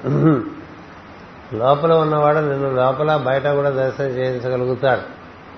అది అతనికి చాలా సులభమైనటువంటి విషయం. అందుచేత మనం ఈ సాధన అంటే అంతరంగ ప్రవేశమే సాధన. ఈ అంతరంగంలో చేరి లోపల మనం కూర్చుని ఉండటం అనేది బాగా అభ్యాసం చేయాలి. అందుకే మనం ప్రయత్నం చేయాలి. కుమారస్వామి అంటే కూడా అర్థం అదే. కార్తికేయుడు అంటే అర్థం అదే. ఆయన లోపల ఉంటాడు. మన లోపల ఉన్నటువంటి ప్రజ్ఞా కేంద్రముల ఎందు మనకి మన అస్తిత్వం బాగా గోచరిస్తుంది. మూలాధారం నుండి ఆజ్ఞా కేంద్రం వరకు ఉన్నటువంటి ఈ వెలుదండంలో ఉన్నటువంటి వెలుగు దాన్ని సుషుమ్న నాడి అని కూడా అంటూ ఉంటారు. దాన్ని దర్శనం చేయడానికి మనం అంతరంగం చేరాలి. అంతరంగం చేరి బుద్ధుని మీకు భూమధ్యంలో కూర్చోండి అని చెప్పాను కదా? అక్కడ కూర్చుని ధ్యానం చేయమని చెప్పా. భగవద్గీత అంతా కూడా అంతరంగ ప్రవేశమే చెప్తుంది. అందుకనే దానికి పద్దెనిమిది అధ్యాయాలు. పద్దెనిమిది అధ్యాయాలు అంటే ఏంటంటే లోపల విషయాలు చెప్పేవి పద్దెనిమిది రహస్యాలు బయట విషయాలు ఆరు మొత్తం ఇరవై నాలుగు అన్నారు. త్రిపాదస్య అమృతం దివి అన్నారు. మూడు పాదములు అమృతము దివ్యమైనటువంటివి. ఒక పాదము మృతమైనటువంటివి. మనకి మొత్తం ఇరవై నాలుగు తత్వములుగా ఈ అంటే మనస్సు పంచభూతములు ఇవి మనకి బాహ్యంగా గోచరిస్తుంటాయి వీటికి ఆధారంగా ఉండేవన్నీ లోపల ఉన్నాయి. సో వాటి ఎందు మనం ఆసక్తి కొనడం అనేటువంటిది సాధనలో ప్రధానమని భావించాలి. ఈ గురు పూజలకు ఎందుకు వస్తూ ఉంటాం? ఆ లోపల ఉన్నవాడి యొక్క సాన్నిధ్యం పొందడం కోసం వస్తూ ఉంటాం. పది మంది కలిసి ఒక చోట ప్రార్థన చేస్తే అలాంటి అనుభూతి కలిగే అవకాశం ఎక్కువగా ఉంటుంది. నిజానికి నిన్న సాయంత్రం ప్రార్థన కానీ వాడు ఉదయం ప్రార్థన కానీ చాలా లోతులో జరిగినటువంటి ప్రార్థన లేదు సందేహమే లేదు. ఎందుకు చేస్తారంటే స్థలానికి ఆ విధమైనటువంటి ప్రభావం ఏర్పడుతుంటుంది. అదే పని అక్కడ మనం చేస్తూ ఉండడం చేత. అందుచేత సులభంగా సాన్నిధ్యంలోకి వెళ్ళే అవకాశం ఏర్పడుతూ ఉంటుంది. అది కారణంగా మనం ఈ గురు పూజలకు వస్తూ ఉంటాం. ఈ గురు పూజలకు వచ్చేది కారణం ఒక్కటే. మనం ఈ గురు పూజలన్నా లోపల మాస్ గారిని దగ్గరగా ఇంకొంచెం దగ్గరగా చేరతామా? ప్రధానం. మన ఆసక్తి కొద్దీ బయట చలాగా చక్కగా అలంకారం చేసుకోవచ్చు మంచి మంచి భోజనాలు ఏర్పాటు చేసుకోవచ్చు వచ్చిన వారి ఎందు చాలా ప్రేమ ఆప్యాయత లాంటివన్నీ చూపిస్తుండవచ్చు. వచ్చిన వారు కూడా అవన్నీ చూపిస్తుండవచ్చు. అవన్నీ మంచి విషయం లేనప్పటికీ ప్రధానమైన విషయం అంతరంగమును చేరుట. అంతరంగమును చేరి ఆ విధంగా దర్శనం చేస్తూ ఉంటే దర్శనం కాదు ముందు అలా ప్రయత్నం చేస్తుంటే సాధకుడు అంటారు. అది దర్శనం అయితే సిద్ధుడు అంటారు. అందుకనే ఈ కార్తీక మాసంలో ఎక్కువ సమయం బయట ఉండకూడదు లోపల ఉండాలి. డిసపియరెన్స్ అంటే అర్థం అదృశ్యమైపోయాడు బయట. బహిరంగంలో అదృశ్యమైపోయాడు. ఎక్కడున్నాడు? అంతరంగంలో ఉన్నాడు. ఏం చేస్తున్నాడు? అనుసంధానం చెందుతూ ఉన్నాడు. తనలోని దైవముతో తాను అనుసంధానం చెందుతూ ఉన్నాడు. అలా అనుసంధానం చెందడానికి మనకు ఏం చెప్తారు పెద్దలు? భూమధ్యమునందో హృదయమునందో నీ యొక్క గురుమూర్తిని ఒక్కసారి దర్శనం చేయమని చెప్పి. దర్శనం చేసి ఆయన నిన్ను ఆశీర్వదిస్తున్నట్టుగా ఏమని? నీ ఎందుండేటువంటి పురుషోత్తముని దగ్గరకు నువ్వు చేరటానికి నేను నిన్ను ఆశీర్వదిస్తున్నాను. నీ ప్రయత్నానికి నేను తోడ్పాటు కావిస్తాను అని గురువు దగ్గర చక్కని ఆశీర్వచనం తీసుకుని మనం అటుపైన ఒక స్పందన ఎందు మనం మనసు లగ్నం చేయటం లేదా భూమధ్యమునందు అలా ఒక దివ్యమైనటువంటి ఒక రూపాన్ని దర్శనం చేయటం ప్రయత్నం చేస్తూ ఉండాలి. కేవలం తపస్సు వల్లనే అన్ని సిద్ధిస్తాయి ఇంకా దేని వల్ల సిద్ధించవు? గుర్తుపెట్టుకో దేనికైనా తపస్సే. ఎంత తపస్సు చేస్తే అంత సిద్ధి తపస్సు చేయకుండా ఏం సిద్ధించదు. ఋషులందరూ తపస్సు చేసిన సిద్ధి పొందిన వారందరూ తపస్సు చేసి ఆ తర్వాత లోకహితం కోసం ప్రపంచంలోకి వచ్చి వారు అందించవలసినటువంటిది వారికి ఏది కర్తవ్యంగా దైవం నిర్దేశిస్తాడో అది అందించేసి వెళ్ళిపోతారు. అంతేగాని బయట పరుచుకోవటాలు ఉండవు. సిద్ధులు బయట ప్రపంచంలో వాడికి పేరు ప్రతిష్టలతో ఏమాత్రము వాటి ఎందు వాళ్ళకి వ్యామోహం ఉండదు. బయట సంసారం పెంచుకోరు. బయట వారు ఒకటే పెట్టుకుంటారు. తమ దగ్గరికి వచ్చిన వారికి విధానం ఇస్తారు. సాధకులే తమ దగ్గరికి వస్తారు. అందరు రాలేరు. ఎందుచేత? వారికిగా వారు ప్రచారం చేసుకోరు. ఒకటి ఇప్పుడు షిరిడి సాయి ఉన్నారు. ఎక్కడో మాలుమూల కూర్చున్నారు. ఆయన దగ్గర వెళ్ళలా అందరూ వెళ్ళిపోయారు. రామకృష్ణ పరమస్ అలాగే ఇంకో మారుమూల కూర్చున్నారు. ఆయన దగ్గర వెళ్ళదా? అందరూ వెళ్ళిపోయారు. రమణ మహర్షి అలాగే కూర్చున్నారా అరుణాచలం పక్కన కొండల్లో. ఎందుచేత? వారి నుంచి దైవం ఏమి నిర్వర్తింపదలుచుకుంటే అది నిర్వర్తించుకుంటాడు అన్న దృష్టితో వాళ్ళు ఉండిపోతారు. దైవమే ప్రేరణ ఇచ్చి సాధకులైనటువంటి వారిని వారి దగ్గర చేరేట్టుగా చూస్తూ ఉంటాడు. వారికి తెలపవలసినటువంటి విషయంలో తెలపటమే తప్ప వారిని వారు ప్రచారం చేసుకోవటం అనేటువంటిది సిద్ధులకు ఉండదు. ఎందుచేత వారిని గురించినటువంటి భావన వారికి తక్కువ దైవమును కూర్చిన భావన వారికి ఎక్కువ. అందుకని వారి దగ్గరికి వచ్చిన వారికి కూడా వారి గురించి తెలపక దైవం గురించి తెలుపుతూ ఉంటారు. మీరు రామకృష్ణ పరమహంస దగ్గరికి వెళ్ళారనుకోండి ఎవరి గురించి మాట్లాడతారైనా తన గురించి మాట్లాడాడు అమ్మ గురించి మాట్లాడు అంతేగా? అలాగే శ్రీ సాయి అలాగే రమణ మహర్షి అలాగే సద్గురువులందరూ కూడా. మాస్టర్కి గారు ఎప్పుడైనా తన గురించి మాట్లాడుకున్నారా? లేదు. తమ గురించి మాట్లాడుకోవడానికి వాళ్ళు లేదు దేహంలో దైవమును కూర్చున్న స్పర్శ అందించడానికి అందుబాటులో ఉంటారు అందుచేత తమను గురించి భాషించడం తమను గురించి తాము పెంపొందించుకోవటం ఇలాంటివేవి నిజమైన సిద్ధులకు ఉండవు. అది భగవద్ అనుగ్రహంగా వారు ఎంత తెలియాలో ప్రపంచానికి అంత తెలుస్తూ ఉంటారు అంతే. అంతకు మించి ఉండదు. అందుచేత మనం సిద్ధి పొందిన వారి గురించి చెప్తున్నా. మనమంతా సాధకులను సిద్ధి పొందడానికి ప్రధానమైనటువంటి కర్తవ్యం మనకి అంతరంగం చేయాలి. అందుకని ఎంత వీలుంటే అంత అంతరంగ అంతరంగంలో ఉండడానికి ప్రయత్నం చేయండి. అది దానికి బయట పనులు బాగా తగ్గించకూడదు లోపల పనికి సమయం పెంచుకోండి. అది ఎంత వీలుంటే అంత అందరిలో ఉన్న ఒంటరిగా ఉండేటువంటి ఒక సౌలభ్యం లభిస్తుంది. పది మంది ఉన్న చోట మీరున్నప్పటికీ వారందరూ ఏదో భాషణలో ఉంటే నీవు అంతరంలో అంతరంగంలో ఉండొచ్చు అక్కడే ఉంటుంది అలాగే ప్రయాణంలో ఉన్నప్పుడు అంతరంగంలో ఉండొచ్చు. నిద్రలోకి వెళ్ళేప్పుడు కూడా అంతరంగం చేరి పడుతుంది నిద్రలోకి వెళ్ళి అంతరంగంలో పడుకోమని భగవద్గీతలో ఎంతో అధ్యాయంలో భగవంతుడు చెప్పి అంతరంగం చేరటం అంటే భగవంతుడు ఇచ్చినటువంటి ఆదేశం ఏంటంటే నీ స్పందనను ఆధారం చేసుకుని నీవు లోపలికి ప్రవేశిస్తూ అలా అలా అలా అలా భూమధ్యం వరకు వెళ్ళి నీ ప్రజ్ఞను భూమధ్యంలో ఉంచు. నీకు ఎప్పుడు నిద్ర వస్తే అప్పుడు రాని అని. ఎప్పుడు నిద్ర వస్తే అప్పుడు నిద్ర రాని. నువ్వు మాత్రము పడుకునేప్పుడు స్లీప్ ఇన్ ది ఈస్ట్ అని. తల తూర్పును పెట్టుకుని పడుకోమని చెప్తుంటారు కదా. తల తూర్పును పెట్టుకుని పడుకోవటం అంటే ప్రతిదానికి కూడా అంతర్దర్శనం ఒకటి ఉంటుంది బహిరంగంగా ఒక అవగాహన ఉంటుంది.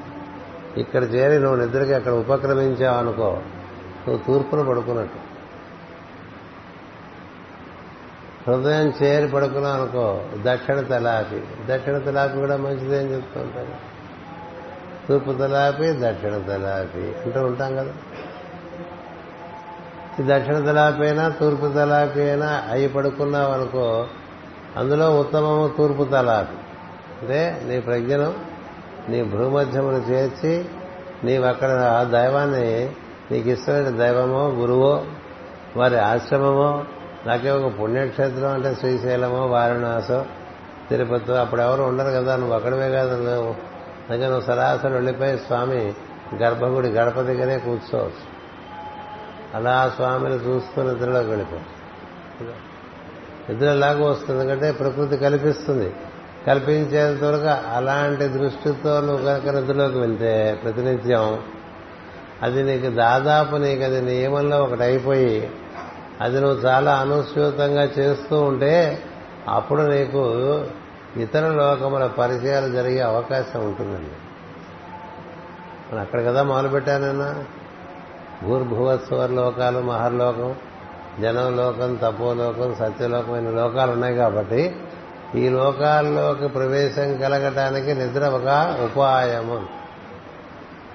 అందుకే మాస్టర్ గారు మంత్రజాలం పుస్తకం ఇచ్చారు. జ్వాల గిరిశరం అనేటువంటి ఒక సాధకుడు. ఆయన నిద్రలోకి ఉపక్రమించినప్పుడు ఆయన సూక్ష్మ లోకాల్లోకి ప్రవేశించాడు. ఎలా ప్రవేశించాడు? నిద్రలోకి ఉపక్రమించేప్పుడు తూర్పును పడుకోవటం చేత. తూర్పును పడుకోవటం చేత. అలా అలా మనం ప్రతినిత్యం తూర్పును పడుకుంటూ ఉన్నాం అనుకోండి.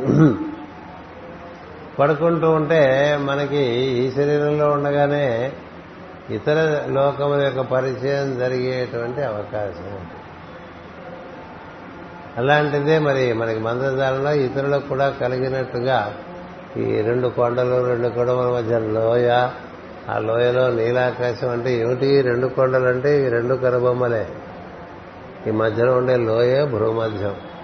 అక్కడ నీలమైనటువంటి ఆకాశం సహజంగా దర్శనం చేస్తూ అలా నిద్రలోకి వెళ్ళామనుకోండి ఆ లోయలోకి వెళ్ళిపోతున్నట్టుగా భావన.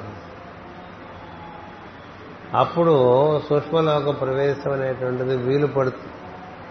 ఇవన్నీ వాళ్ళ కొత్తగా ఎవరో చెప్తున్నది కాదు భగవద్గీతలో ఉన్నవే. సాధన చేయటం వల్ల తెలిసినటువంటి వారు అక్కడక్కడ క్లుప్తంగా జాగ్రత్తగా శ్రద్ధావళవులకు అందే విధంగా దాన్ని అందించారు అందుకని నన్ను పొందుతావు నువ్వు ఆ విధంగా పడుకుంటే అని రాశాడు అక్కడ భగవంతుడు.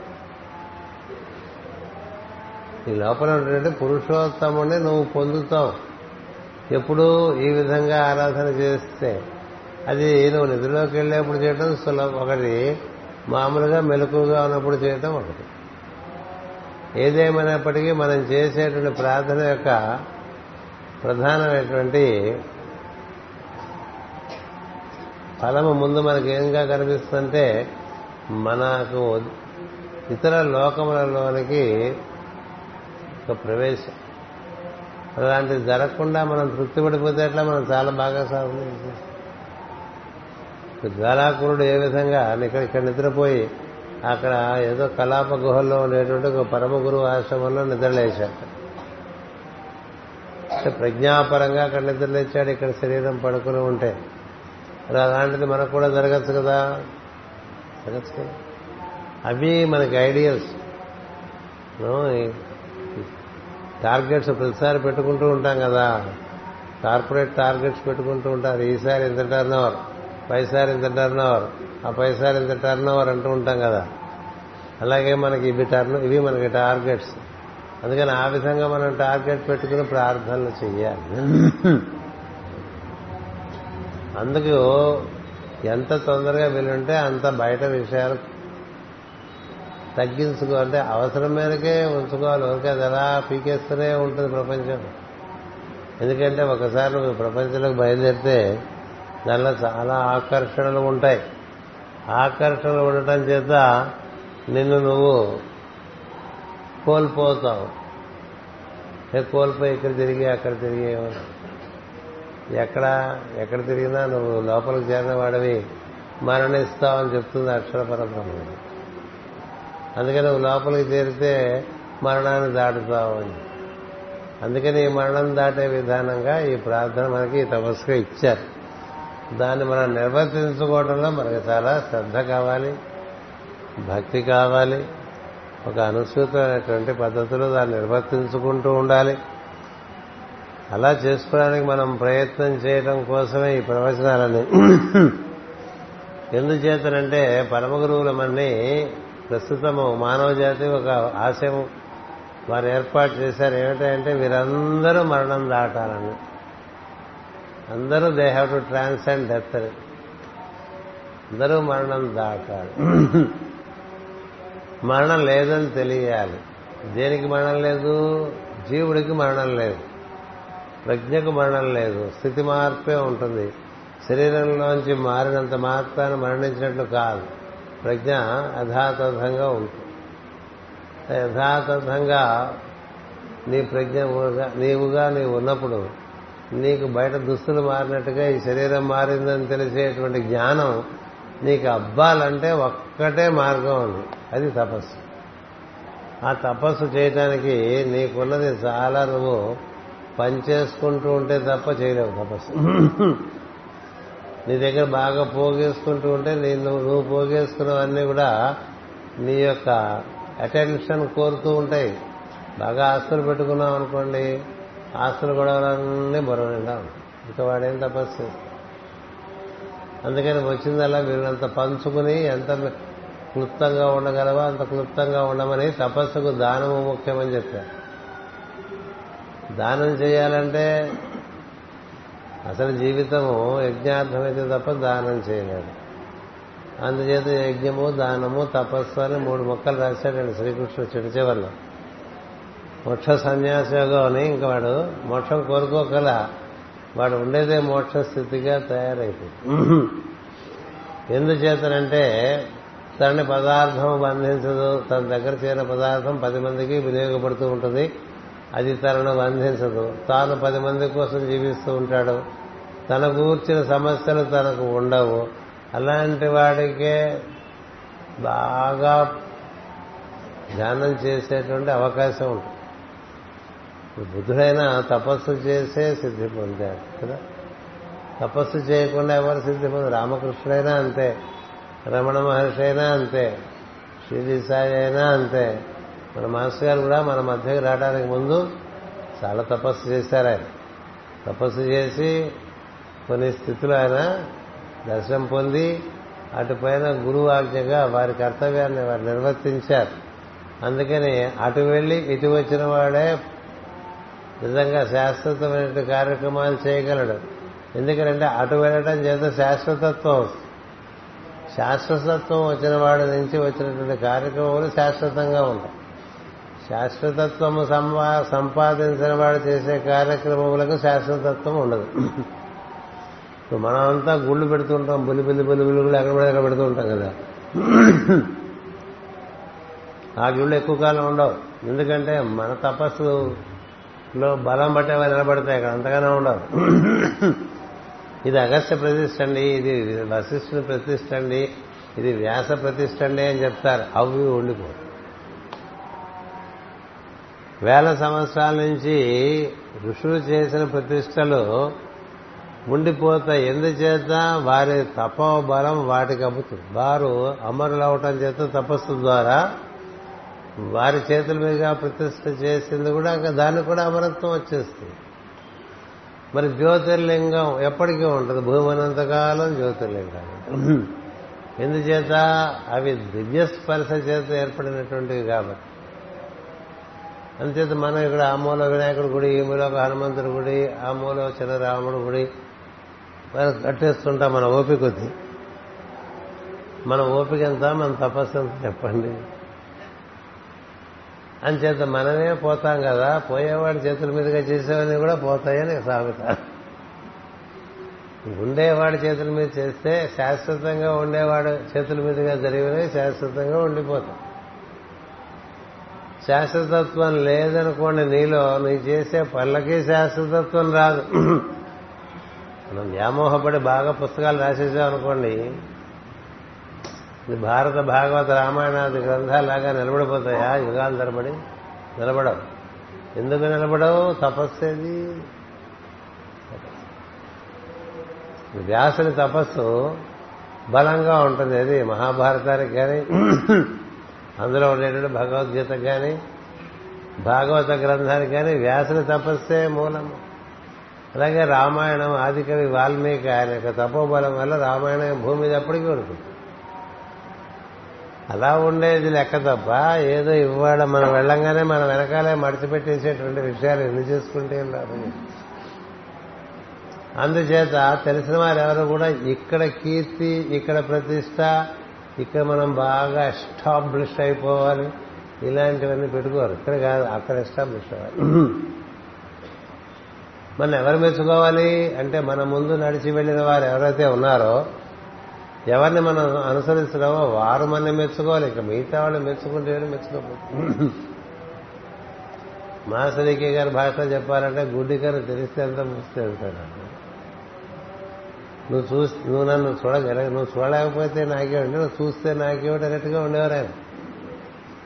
ఆయనలో ఉండేటువంటి తత్వము మహా చురుగ్గా ఉండేది. మీ గురించి కొంచెం మాకు చెప్పండి అంటే నువ్వు చూడు నీ జాతర అనేది నీకు కనబడుతుంది. ఇంత మాత్రమున ఎవరు తలచినా అంత మాత్రమే నీవు కదా. మరి మీ గురించి అందరికీ తెలియాలి కదా అంటే ఎందుకు తెలియాలి? వాడు తెలియటం వల్ల నాకేమిటి ఉపయోగం? మన గురించి పది మంది తెలియటం వల్ల నిజానికి మనకు ఉపయోగం ఏముంటుందండి? అదొక వెర్రి తప్ప. అన్ని వెరి భావాలే. ఆయనకి అలాంటివన్నీ ఏవి చక్కగా కడిగేసేవారు ఆయన ఎందుచేత ఆయన అలా అనుసరించారు. These are from those whom I follow to those who follow me అని రాస్తున్నారు. అందుకని నేను వారి అనుసరించి వెళ్తూ ఉన్నాను. వారి సంతోషమే నా సంతోషం. అలాగే మనకు కూడా మనకి ఏమిటంటే అంటే మనం ఏ పని చేసినా ఏ మాట మాట్లాడినా ఎక్కడ తిరుగుతున్నా దీనివల్ల మాస్టర్ గారు సంతోషిస్తారా? సింపుల్. మాస్టర్ గారు సంతోషిస్తారనే పనే చేయండి. కదా? కొన్ని కొన్ని పనులు మనం చేయకపోవడం వల్ల మాస్టర్ గారికి ఒక రకమైనటువంటి నిర్లిప్తత మన ఏం ఏర్పడుతుందా? చూడండి. ఏం చేయటం వల్ల ఆయన యొక్క సంతోషం మనకు పొందుతాం? ఏం చేయటం వల్ల ఆయన మన ఎందు నిర్లిప్తుడు అవుతాడు అలా ఆలోచించుకోవాలి. అలా ఆలోచించుకొని నీ గురువు ఇచ్చిన మార్గాన్ని నువ్వు అనుసరించుకుంటూ వెళ్ళిపోవాలి. చిలవల పలగా బోళ్ళు పోగేసుకోక్కలే నువ్వు నడిచే మార్గంలోనే నీ దగ్గరికి అన్నీ వస్తాయి. ఎందుకంటే ప్రతి సద్గురువు సత్యమును అనుసరించి నడిచి వెళ్తూ ఉంటాడు. ఆయన వెనక నువ్వు నడిచి వెళ్తూ ఉంటే సత్యలోకం చేరే లోపల నీకు తెలియదంటూ ఏమీ ఉండదని తెలుసు అందుచేత పక్కదారులు తొక్కక్కర్లేదు అదే మార్గంలో నడవచ్చు. అందుకని ఆ మార్గంలో అలా మనం నడుచుకుంటూ వెళ్ళాలి. మనకి మన మార్గంలో ప్రధానముగా మనకి ప్రార్థన ఇవ్వబడి ఉన్నది. అందుచేత మనం ఆ ప్రార్థనను చక్కగా నిర్వర్తించుకోవాలి. ఆ ప్రార్థనలోనే అన్ని ఏర్పాట్లు చేసేసారు.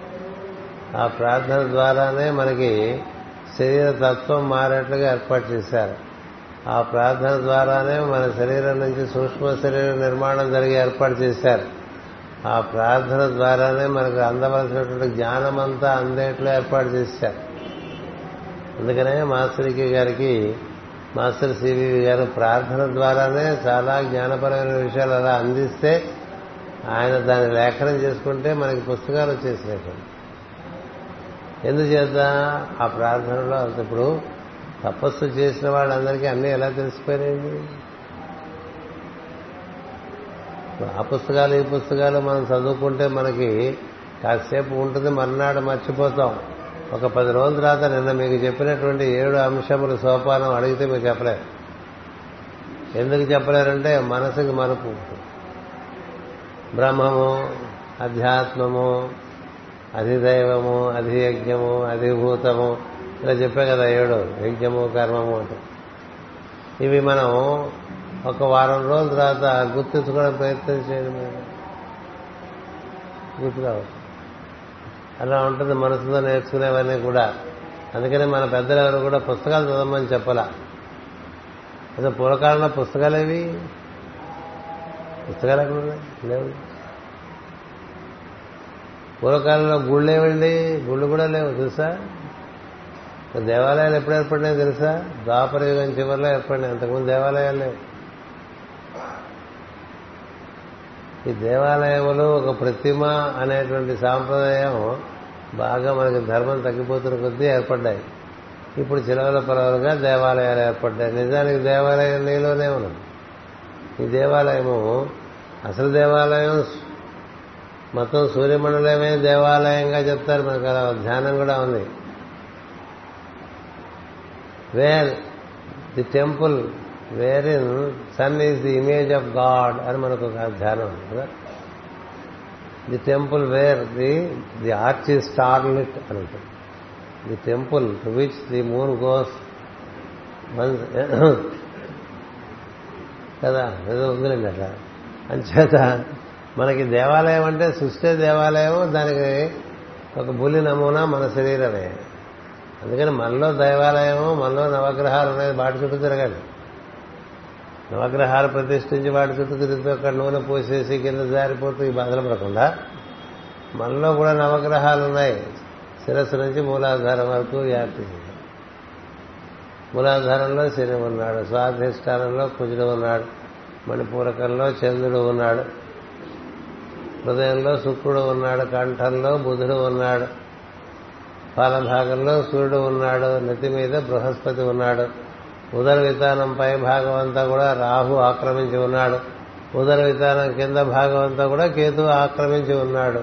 ఇంకెంతకన్నా నవగ్రహాలు ఏం కావాలి? నీకు చాలా దగ్గరగా ఉన్నారు. ఇలా చూపించారు ఋషులు. ఇలా చూపించారు. ఎందుకని? అంత లోపల చేసుకుని లోపల పండుతాడని లోపల పండకుండా బయటికి మగ్గేస్తే ఆ పండుగ రుచి ఏముందండి గబగబగబా మగ్గేసేసి మార్కెట్లో అమ్మేస్తారు రంగు తెచ్చేసి వాటి కదా? నోట్లో పెట్టుకుని పుల్లగా ఉంటుంది. ఒక్క పండు రుచి లేదు ఈరోజు ఏ పండు రుచి లేదు? ఎందుకని? అది పండే విధంగా దాన్ని పండనివ్వలే మనం. ఇది దాని దానికి ఒక ఒక కాలపు పట్టి ఉంటుంది. టైం టేబుల్ ప్రకారం అది పండుకుంటూ వస్తుంది. దాన్ని మనం మగ్గేసి దానికి ఏదేదో చేసి దానికి ఇంజక్షన్లు ఇచ్చి నానా దరిద్రం చేస్తే అది మనం నోట్లో పెట్టుకుంటే అది జామకాయ అనిపించదు. ఇది ఇదివరకు జామకాయ తినేవాళ్ళకి. మొదటిసారి ఇదే తిన్నాడు అనుకోండి ఇట్లాగే ఉంటుంది జామకాయ కదా? అలాగే బొప్పాయి పండు అసలు ఏ రుచి లేకుండా బొప్పాయి పండు చాలా వచ్చేస్తుంది. సరే ఆ మాట ఎందుకు? అలాగే మనం కూడా ఏ రుచి లేకుండా బయటకు వచ్చేసి నేను ఎంతవాడు నేను ఎంతవాడు అనుకునేవాళ్ళు చాలా మంది భ్రమలో పడి చీకట్లో పడిపోతున్న వాళ్ళు అనేక అనేకులు. కాకుల్లా ఉన్నారు. కాకులు. కావు కావు కావు కావు కావు కావు. కదా? అందుచేత వారందరినీ విమర్శించడం మన ఉద్దేశం కాదు. మనం లోపలికి వెళ్దాం. లోపలికి వెళ్దాం లోపల దర్శిద్దాం లోపల పండుదాం. లోపల పండితే దాని యొక్క సుగంధం బయటికి దానంతరదే వ్యాప్తి చెందుతుంది. గులాబీ పువ్వు దగ్గర ఎవరు చెప్పాలండి? గులాబీ పువ్వు ఇక్కడ ఉందని దాని సుగంధమే తెలియదు కదా? అలా లేవులండి ఇప్పుడు ఏమేను ముక్కులో పెట్టుకున్నా వాసన తెలియదు గులాబీ పువ్వులన్నీ వచ్చేసినాయి. అంతేత ఎక్కడ సుగంధం ఉంటే అక్కడికి జీవులు ఆకర్షింపబడతారు. ఎక్కడ వెలుగుంటే అక్కడికి జీవులు ఆకర్షింపబడతారు కదా? అందుచేత లోపల పండటానికి లోపలికి వెళ్ళాలి. అసలు లోపలికి వెళ్ళి లోపల పండితే ఆ పంట ఎంత అనుభూతినిస్తూ ఉంటుందంటే ఇంక బయటికి రావాలనిపించదు. బయటికి రావాలనిపించదు మాట్లాడాలనిపించదు తిరగాలనిపించదు ఏమీ ఉండదు. అలాంటి వాడు కావాలండి ఆయనకి. వీడికి ఇంక వీడికి తిరగాలని లేదు. దీంతోనే ముడిపడి ఉన్నాడు. దీన్నే దర్శిస్తూ ఉన్నాడు. వీడి తన గురించినటువంటి వ్యాపకాలన్నీ వీడికి లేవు. ఇలాంటి వాడిని వాడుకుంటే బాగుంటుంది తప్ప ఇంకా మిగతా వాళ్ళని వాడుకుంటే పాడు చేసేస్తారు అందుకని బాగా బ్రహ్మంతో ముడిపడిపోయిన వాళ్ళనే కింద తోసేస్తూ ఉంటాడు దైవం. నువ్వు వెళ్ళి కాస్త చెప్తే బాగుంటుంది అంటాడు నేనేం చెప్పగలను అంటాడు? నీకెందుకు? నువ్వు కాదు కదా చెప్పేది నేను కదా చెప్తాను. నువ్వు వెళ్ళి కూర్చుంటూ నేను చెప్తానంట ఎందుకు నాకు ఈ తప్పులంటాడా? కర్దమ ప్రజాపతి కథ చాలా చక్కగా వివరించుకున్నాం మనం భాగవతంలో. ఆయన ఎంతో ప్రాధాయపడతాడు ముందు కల్పంలోనే. ఏమని? నేను ఇంకా మరి మాటి మాటికి నన్ను అక్కడ పని ఉంది ఇక్కడ పని ఉంది నీకన్నా ఎవరు చేసేవాళ్ళు ఎవరైనా అలా పంపించేయక నేను ఇక్కడే ఉంటానని. అంటే అలాగే చెప్తాడు కానీ చివరికి మళ్ళీ ఆయన దగ్గరికి వచ్చి అడుగుతాడు నువ్వు వెళ్ళకపోతే పని అయ్యేట్టుగా లేదు? మరి ఇంత పని పెట్టుకున్నాను మరి నువ్వు చేయవా? అని అడిగితే చేయకుండా ఉంటాడండి. అంచేత మనకి మాట్లాడాలని ఆసక్తి లేనివాడు మాట్లాడితే వాడి నుంచి మాట బాగా వస్తుంది మనమేదో అందరికి చూపించేద్దాం అనేటువంటి ఆసక్తి లేని వాడి నుంచి బాగా ఆయన చూపించుకుంటుంటాం in his temple he lives in his name he lives కదా? Verily he lives. అలా ఉండేవాడి ద్వారా పనులు అయిపోతూ ఉంటాయి ఆయన పనులు. కదా? అలా మనం తయారైన వాడికి ఏమో అసలు వెళ్ళబుద్ధి అటు. నాకెందుకు బాబు ఇవన్నీ అవన్నీ దాటిటి వచ్చారు కదా మళ్ళీ నువ్వు అటు పంపిస్తావేంటి నా కోసం వెళ్ళవా అని మనం నీ కోసం ఉంటే వెళ్ళాలి తప్పదు కదా. నీ కోసం ఉంటే వెళ్ళాలి తప్ప నాకు? ఎట్టి పరిస్థితుల్లోనూ వెళ్ళాలని ఈశ్వరుడు మాత్రం లేదని నీకు కూడా తెలుసు కదా అంటాడు. అందుకే పంపిస్తున్నాడు.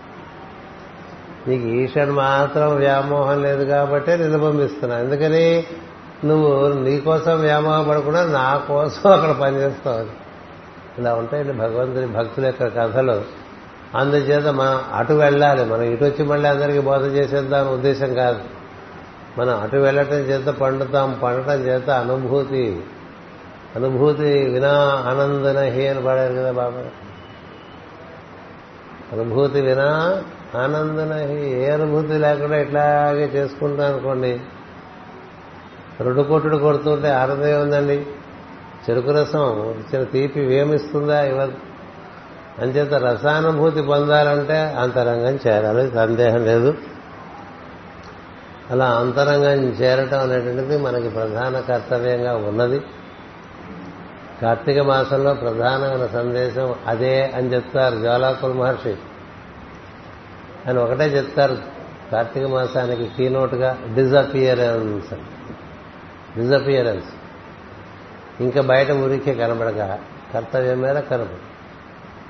కృష్ణుడు కూడా మొదటనే చెప్తాడు భగవద్గీతలో ఎవరైతే కార్యం కర్మయందు మాత్రమే ఉండి ఇతర సమయంలో నాతో ఉంటావాడో వాడు నా భక్తుడు అంటాడు. అంటే నీకు కర్తవ్యం ఉంది కాబట్టి ప్రపంచంలోకి వెళ్తున్నావు తప్ప కర్తవ్యం లేకుండా ప్రపంచంలో తిరగకూడదు. అలా పోసుకోలుగా బజార్లోకి వెళ్ళొచ్చడం ఉండకూడదు. పురకాలం మనకి అదే కదా? ఇక కూర్చుంటాడు ఆదివారం ఏం తోచదు అలా బజార్కి వెళ్ళొస్తారంటాడు. ఎందుకు? అలా బజార్కి ఎందుకంటే వెళ్తారు? పర్లేదుగా. అలా వెళ్తే ఏం జరుగుతుంది? కుక్క తెచ్చామని గొద్దులని ఏవో పొసుకు పోగేసుకొస్తాయి అందుచేత ఈ ఈ ఒక్క విషయం గుర్తుపెట్టుకోండి. మనం ఎంత లోపలికి వెళ్తూ ఉండి ప్రయత్నం చేస్తుంటే అంత సాధన చేస్తున్నట్లండి. రామకృష్ణ అలాగే ఆయన పుస్తకం అందరూ చదువుకోవాలి. ఎంత సాధన చేశారో తెలియటానికి చేయాలి. అద్భుతమైనటువంటి సాధన చేశారు రామకృష్ణ అలా మనం కూడా సాధన చేయాలి. లోపల మనకి వెలుగు కనిపించేంత వరకు తపన చెందాలి. ఆ తపస్సు అప్పుడు మనకి బాగా సాగుతుంది. వీళ్ళంతా కళ్ళు మూసుకుంటూ ఉండండి. అంటే పనులు ఉన్నప్పుడు కళ్ళు మూసుకోకండి. పనులు ఎగ్గొట్టడానికి కళ్ళు మూసుకోకండి. అప్పుడు వీలు పడదు. బయట పని ఉన్నప్పుడు లోపల కూర్చుంటామంటే కుదరదు. ఆవు ఏం చెప్తుంది పులికి? దూడకి పాలు ఇచ్చి నీకు సమర్పించుకుంటానంటుంది కదా. అంటుందా? కర్తవ్యం. అది ఆకలితో ఉంది. దానికి నా పాలు నీకు ఎక్కర్లేదు కదా. నువ్వు నన్ను తినేసేయి. దానికి పాలు ఇచ్చేస్తారంటే ఆ పూలు ఎంత మంచిదో కదా? వెళ్ళి వచ్చేస్తుంది. ఇప్పుడు తినేయంటుంది తినేయంటే నేను నిన్ను తిన్నాను అలా ఉంది కదా?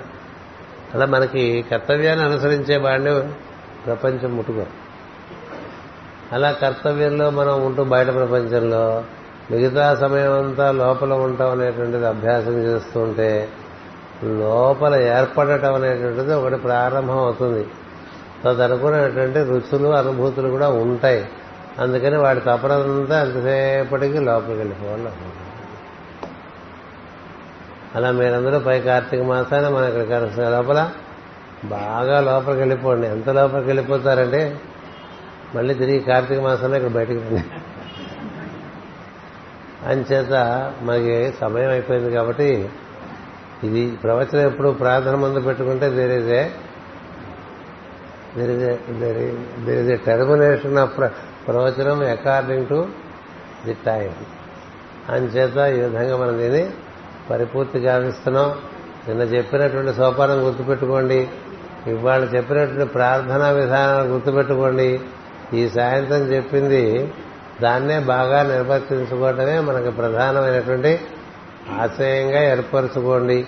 అలా చేసుకున్నట్టయితే మనం ఏ గురువులని పరమ పరంపర గురు పరంపరను అనుసరిస్తున్నామో వారి మార్గంలో మనం నడిచి వెళ్ళేటువంటి అవకాశం ఉంటుంది లేకపోతే ఉండదు. ఒకే ఫీలింగే ఉంటుంది వాళ్ళు మనం అనుసరిస్తున్నాం కదా? ఫీలింగ్ వల్ల అవ్వదు కదా నేను ఇప్పుడు వైజాగ్ వెళ్ళిపోయాను అనుకుంటే వెళ్ళిపోతాం. మార్గంలో వెళ్తే వెళ్తాం.